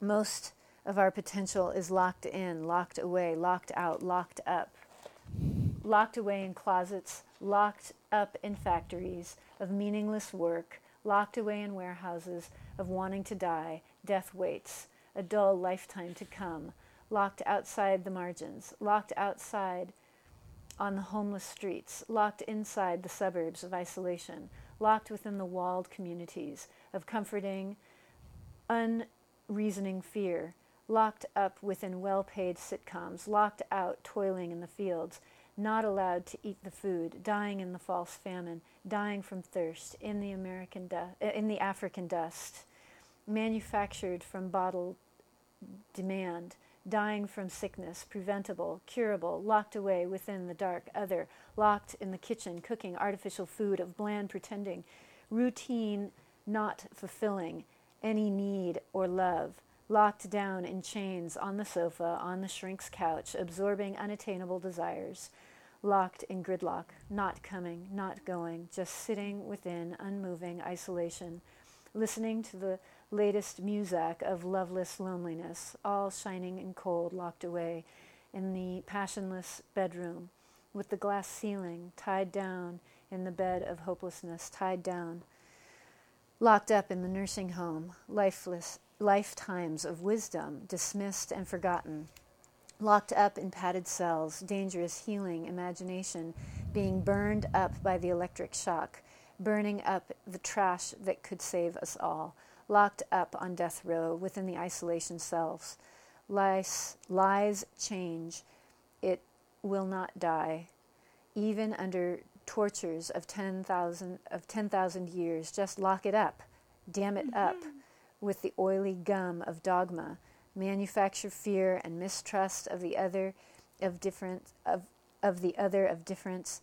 Pour the many flavors of this poison of bigotry from childhood in mother milk in God's image on the blackboard of coloring within the lines, lock what's acceptable, normal within the lines, then send these good citizens off on crusades of killing off the different other of of the of the different other of killing off diversity which is the curse of profitability. The brew of bigotry blinds the eyes to red, red is the color of all human blood blinds us to we all are locked in locked up locked away on the plantations of slavery in the sweatshops of suppression in the factory farm fields of exploitation in the occupied territories of closing walls of refugees camps of wandering jews of death camps warehouses of all kinds filled with waiting to die, living hopes, dreams, loves, imaginations, cultures of the human spirit which do not fit into power, wealth, and the controlled reality. Yep. We are all in there, including most of you who believe you are the masters and the guards mm-hmm. in your dank cubby holes of fear and addictions. And within ourselves, we have been digging throughout the ages underground passages, linking passions together when we reach to touch one another the bars melt like butter. We sing together in words that the masters can't understand. We create together, dream, imagine together. We hope and make love together behind the dam in evolution. The silly, mentally retarded girl giggles as she runs to hug an absolute stranger. This is hope of evolution. The police hose fires, high pressure profits, blasting of shortages through the dam's holes, business as usual, but it looks like evolution is about to burst through the mm-hmm. dam. Will it destroy all of us? Who knows? We always have lived with doomsday, judgment day, around the corner. Sometimes it came, sometimes it didn't. But I'm betting that our underground potential will be released in the coming flood and will expand. But then, this is written by a guy who was supposed to have died long ago in one of those death cells. There's always hope hidden up our sleeves. this is beautiful. Yeah, you know, it's funny because um, this is probably one of the things that, that appealed to you on my website about my whole thing about touch and um, sort of trying to undo these scores that we live in, that we mm. are raised in. I believe that we have these sort of scores of movement in our bodies, and that that's one of the things that dance has done for me, and, and, and contact improvisation is to is to constantly sort of stock ourselves and be aware of those scores. It's the only way that we're going to like get out of them is to recognize them first. Um, so that's kind of how I work with dance and movement, as well as like my nakedness on stage the reason why I get naked on stage is just to get people a little bit more in touch with nature, our our human nature. Um, it, it it's not. It's like, you know, for some people it's it's shocking. For others, it's just uncomfortable. For others, you know, it's titillating, and I like to try to challenge all of that. So I get over the titillation, get over the shock, get over it's just another body. it's just your body. T S. so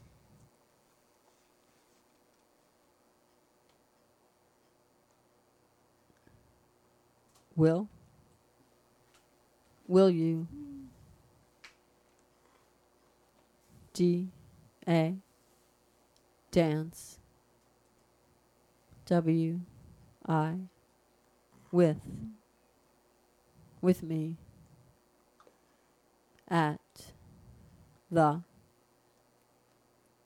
next performance? Uh, okay, so I, I will dance with you, sure, but I can't be mediated. That's my whole thing. Is I'm in a state w- with my art right now where it's it's collaboration or not at all, um, and and I very much honor the state that I'm in um, in performance at any moment, and and you know you know now that I come from a lot of weird baggage, and and some of your work brings some of that up for me. And as you could tell, like at the last performance, you know, I was triggered in some ways, and I had to honor that state and be in that state. B A S base Base, base uh, based on based on that poem. Do a dance based on that poem. Oh yeah, I'd have to.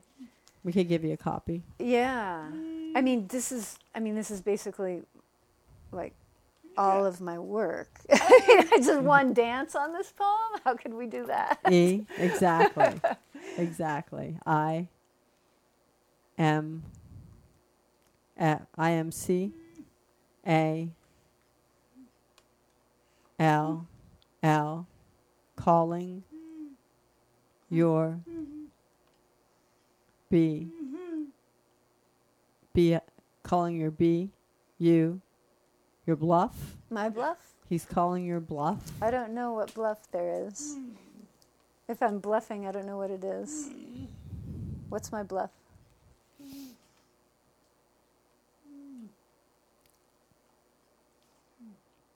Calling my baggage, maybe.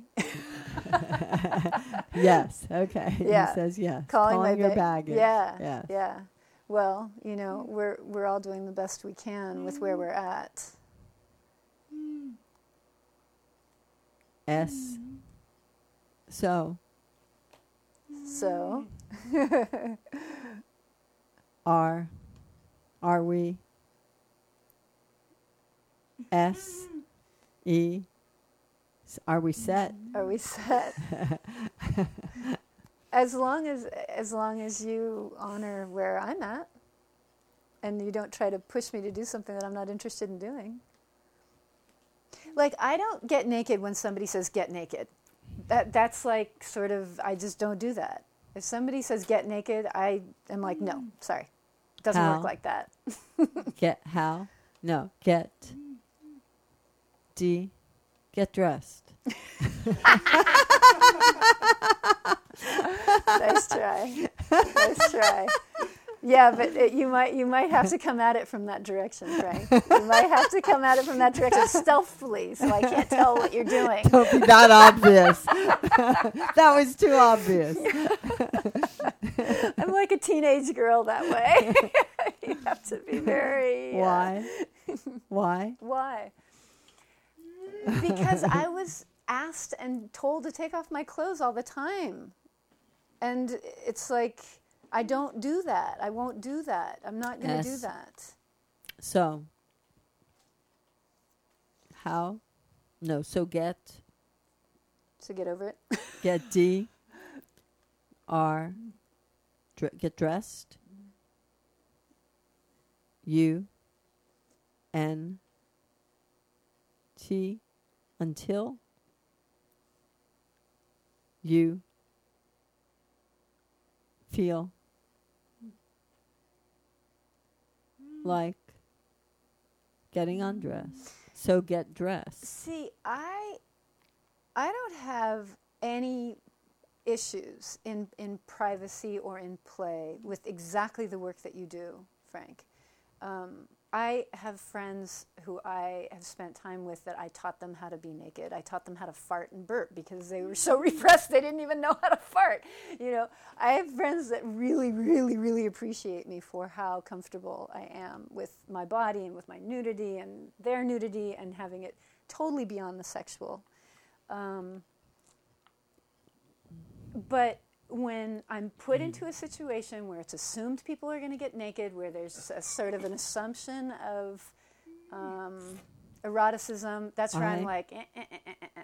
I never assume. okay, great, good. I felt that at the last performance. I felt like okay, there's an expe- there's an expectation that I'm gonna get naked and I'm gonna dance, and, and that's why I was like, mm, mm. nope. Because Frank, let me let me get into this. The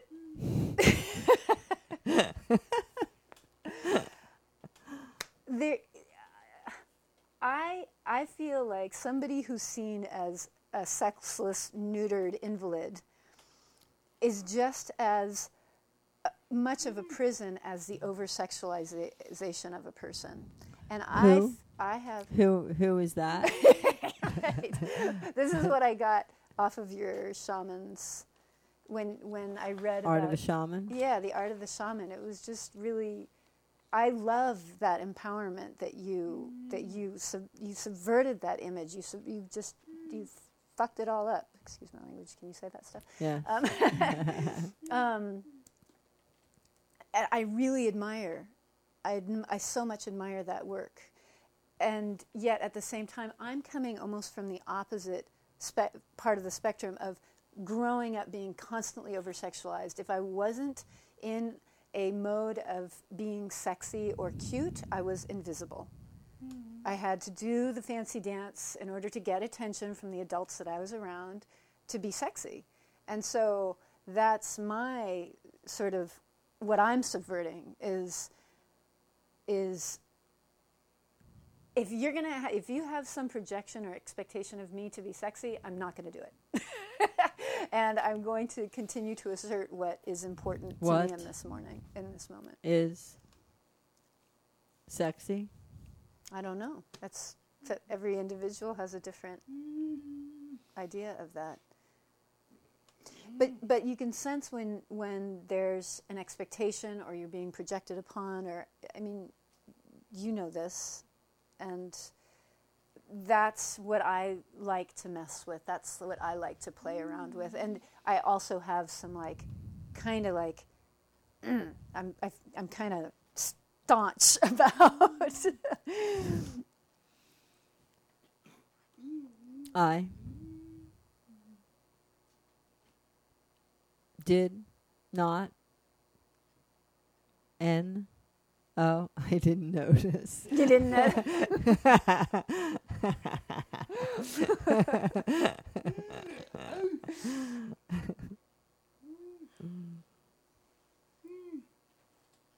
D.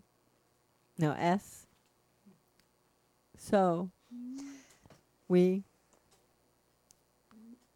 can E explore the P O the poem. Mm-hmm. Yeah. Yeah, let's. Let's, let's, let's. Yeah. Yeah. It, it's funny because what I, you asked me what's sexy. And to me, what's sexy is the least expected. Is, um, you know, true connection, true um, communication. That's what's sexy to me. Whether it's through the skin or whether it's through just you know an intimate conversation that's something that i find repeatedly over and over again i don't know did you see the pictures of me in the water on online on facebook? I'm in the water and no? No. no okay. They're in my photo albums. But the guy that took those pictures he was talking about how he was like sort of he his whole thing was he's he's looking for intimacy. He's looking for more intimacy. And and and this is how he, you know he, he takes these nude photographs and does dolphin dancing in the water and all this stuff you know in a sort of to have more intimacy with people and to find more intimacy and while we're having this sort of pre-shoot discussion we're, we're, we're having a really pretty intimate conversation about nudity, about eroticism, and I've told you about how I feel about that word, um, because I feel like we're always erotic, and the word erotic is a little bit too myop- myopic. But he, you know, he's. But as we were having the conversation, I could tell he had sort of this impatience, and he wanted to get to the part where I took my clothes off, and he could start taking these pictures of me. And to me, if intimacy is what he was after, he was missing out on all the intimacy that was happening during that conversation. And it's that kind of sort of They, preoccupation with the sex, with the nu- nudity. they always, they always do yeah. miss out on this. What's right there in front of them. Yeah, yeah. Like,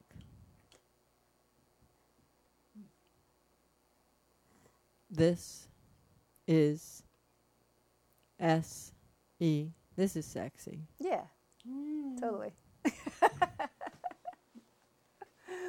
Not A. V. Avoiding is sexy. Yeah, mm. definitely. Absolutely. Mm. 100% in alignment on that one. Mm. Not avoiding is sexy. S. So, we should, could, would, could, we could. S. T. A. Start the. We could start the dance.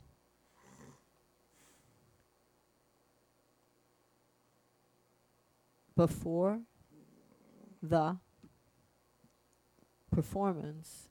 No, before the P people come into the space. Yeah.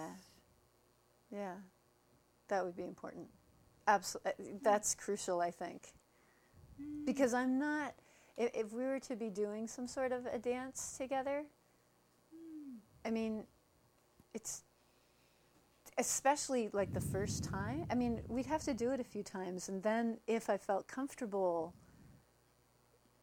you know, because that's part of the intimacy. It's like sharing, I don't know, it has to evolve. It's, I, I, I'm not, a, probably not as good at it as you are. like I need more practice. Three. Three. Oh. Free. You're more free than No, no, it was three. Three. Three hours. Oh, you're saying that, that, that there's three hours to work with Oh. to warm up. Yeah. Yeah. But do you want to R E do you want to rehearse before the performance? Yeah. I think that would probably be a good idea. Yeah, so we could just set that up. Yeah. Yeah. Mm. Can't happen before my house show. When is your house show? It's Saturday. oh this yeah. coming Saturday, March Yeah. 12th. Yeah. It's like I'm not. I can't. I can't do too many things at once. Yeah. I'm. Yeah. What? B A R T what BART station will p- you be picking people Um, up from? I'll be picking people up from the Rockridge BART station, but I I don't think I'll have anybody that would be able to transport your chair. You oh, guys, I could, think you guys I don't know. He's not asking about us. I think he's just letting people Oh, know yeah, because yeah, you said it's Saturday. Yeah. So he's See, like putting is- the word out. This is this is something that is like it's an issue. Um, Neil did a performance. He perf- performed a protest outside of Philip Wong's house because Philip Wong's house is not accessible, Mm. and I thought it was great. Uh-huh. no, it was it, it was great. Uh-huh. It's probably maybe he got it the idea from J H E Hey at I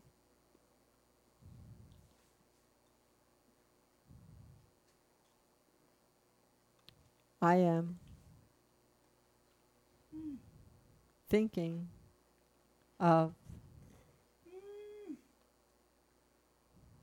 T E telling people telling P P O E W pow pow pow. Oh. You're thinking of telling them yeah. they need to have the entire Place space of accessible. Yeah, definitely. But what happened at Philip's show was we all rallied together and just carried Neil up and brought his chair up. And I thought that was wonderful because, you know, I'm not in a position to. I live on a hill like this. You have the stairs down to my house, and then it's two story. It's this little tiny box that's like vertical on the side of the hill. Um, I certainly don't have the means to make it more accessible, but I've got bodies and friends and mm-hmm. dancers that could carry mm-hmm. people downstairs, And and I love that.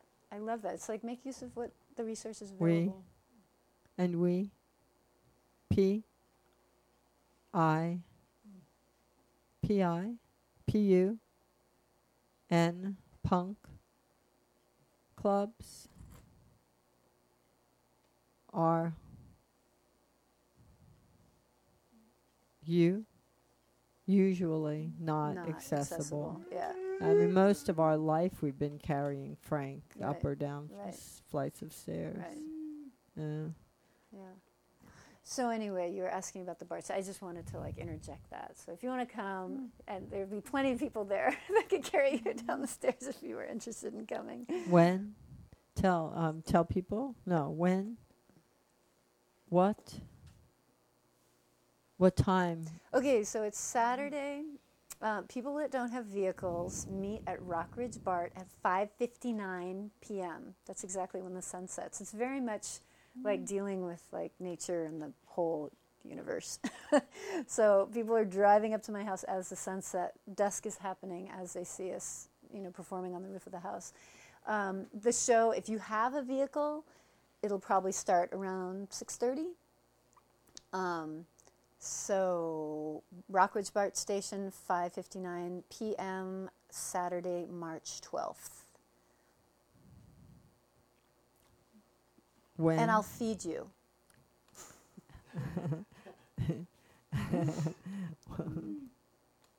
At the performance.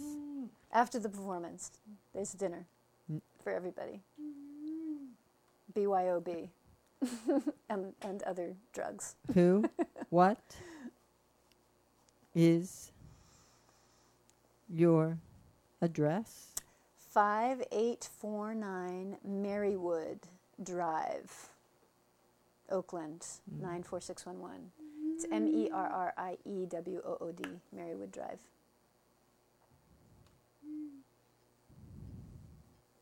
D A D Dad A if you're watching or listening. What do I want to say to my dad if he's watching? yeah, she, he's saying, Dad, if you're watching or listening, C O come Come on by. come on by Saturday. Yep, definitely. Mm. Anything you want to a Say, ask ask. ask Frank. Anything you want to ask Frank? Um, I think we've covered it.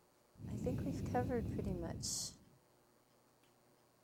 all the things that I was curious about talking about. Want to R E read the N U the numbers the numbers game. Read the numbers game? It's a piece Frank wrote called the numbers yeah, game. sure. Let me I think it's in there. Let me look for it. Okay, so can have that. Okay. Mm. Do you think you called that a poem? No.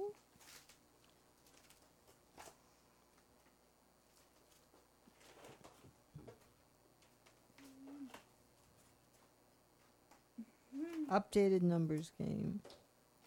So it's this page and the little bit on the next page. I K keep having to update it because it is incorrect. Well, you'll see that was written mm. and updated in 2002 and it's not accurate anymore. Okay. The updated numbers game by Frank Moore, 1997, updated 2002, and has yet to be updated again. most people think to be the most effective, you have to reach as many people as possible. And to do that, they think you have to do it through the mass media. And to do that, they think you have to fit, water down the content, style, and form to the mass media to play by the rules of the game. This is based on the faulty formula of effectiveness equals number directly reached, or how big the audience is. It always seemed to me this formula is extremely simplistic and inaccurate. A more accurate formula is effectiveness equals purity of the art times number directly reached times 10. Nice. purity, purity of the art is a measurement of how close the delivered art is to the original intent, content, message, power, etc. Obviously, the higher the PA count, the more effective the art is. It is simple science. You can just imagine what happens if the PA count happens to be in the negative.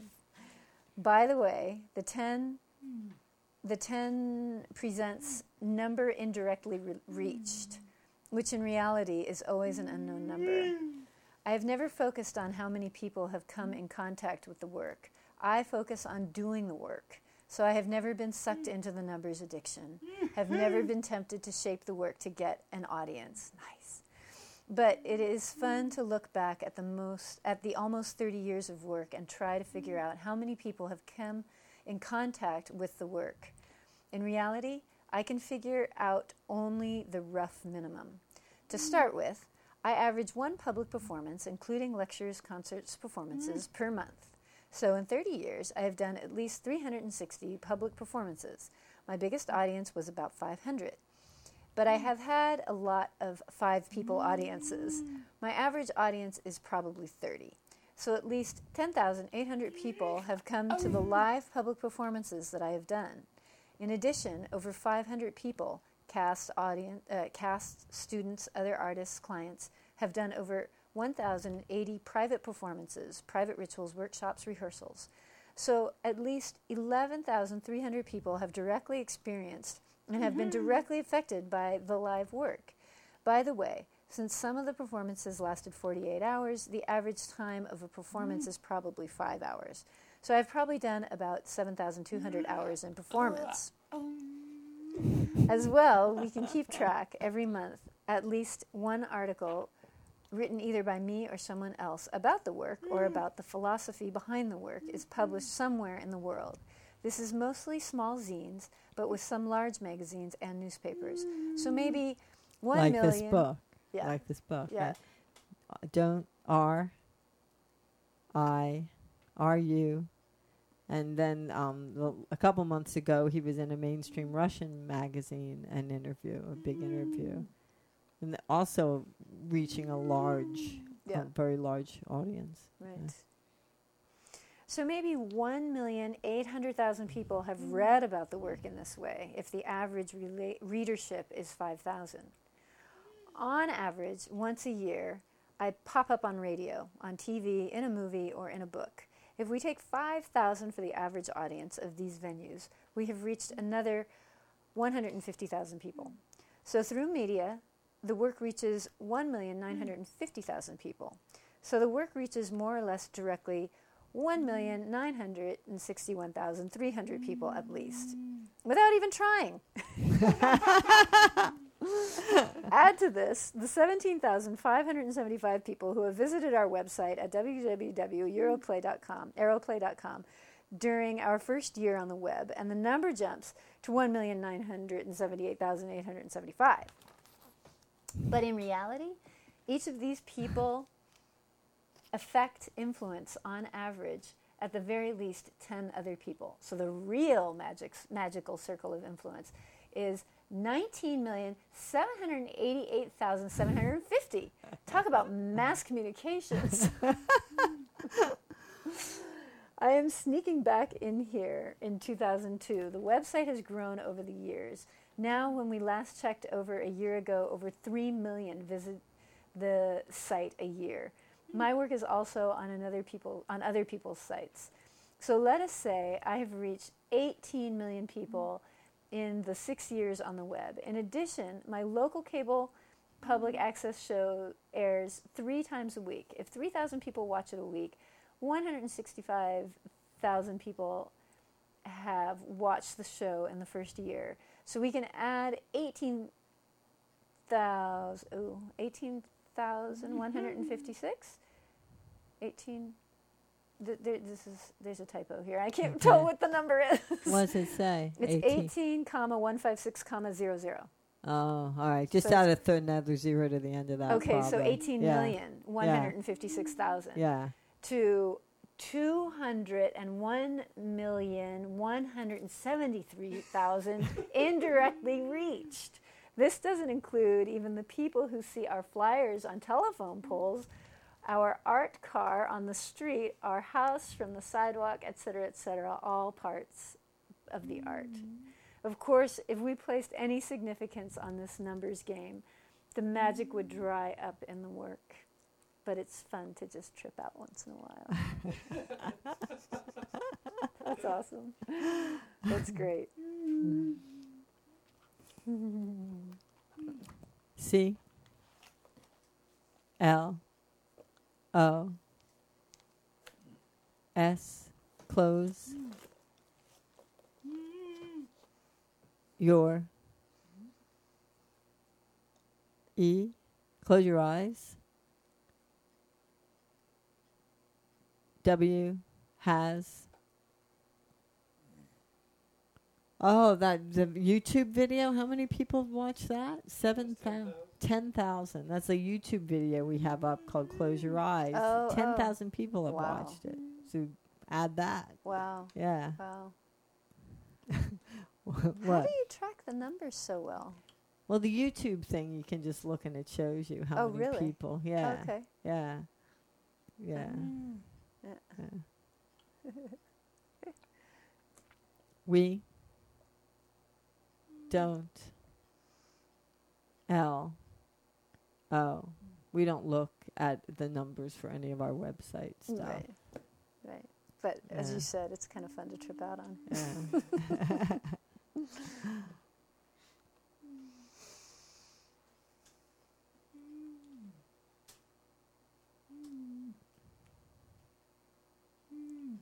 we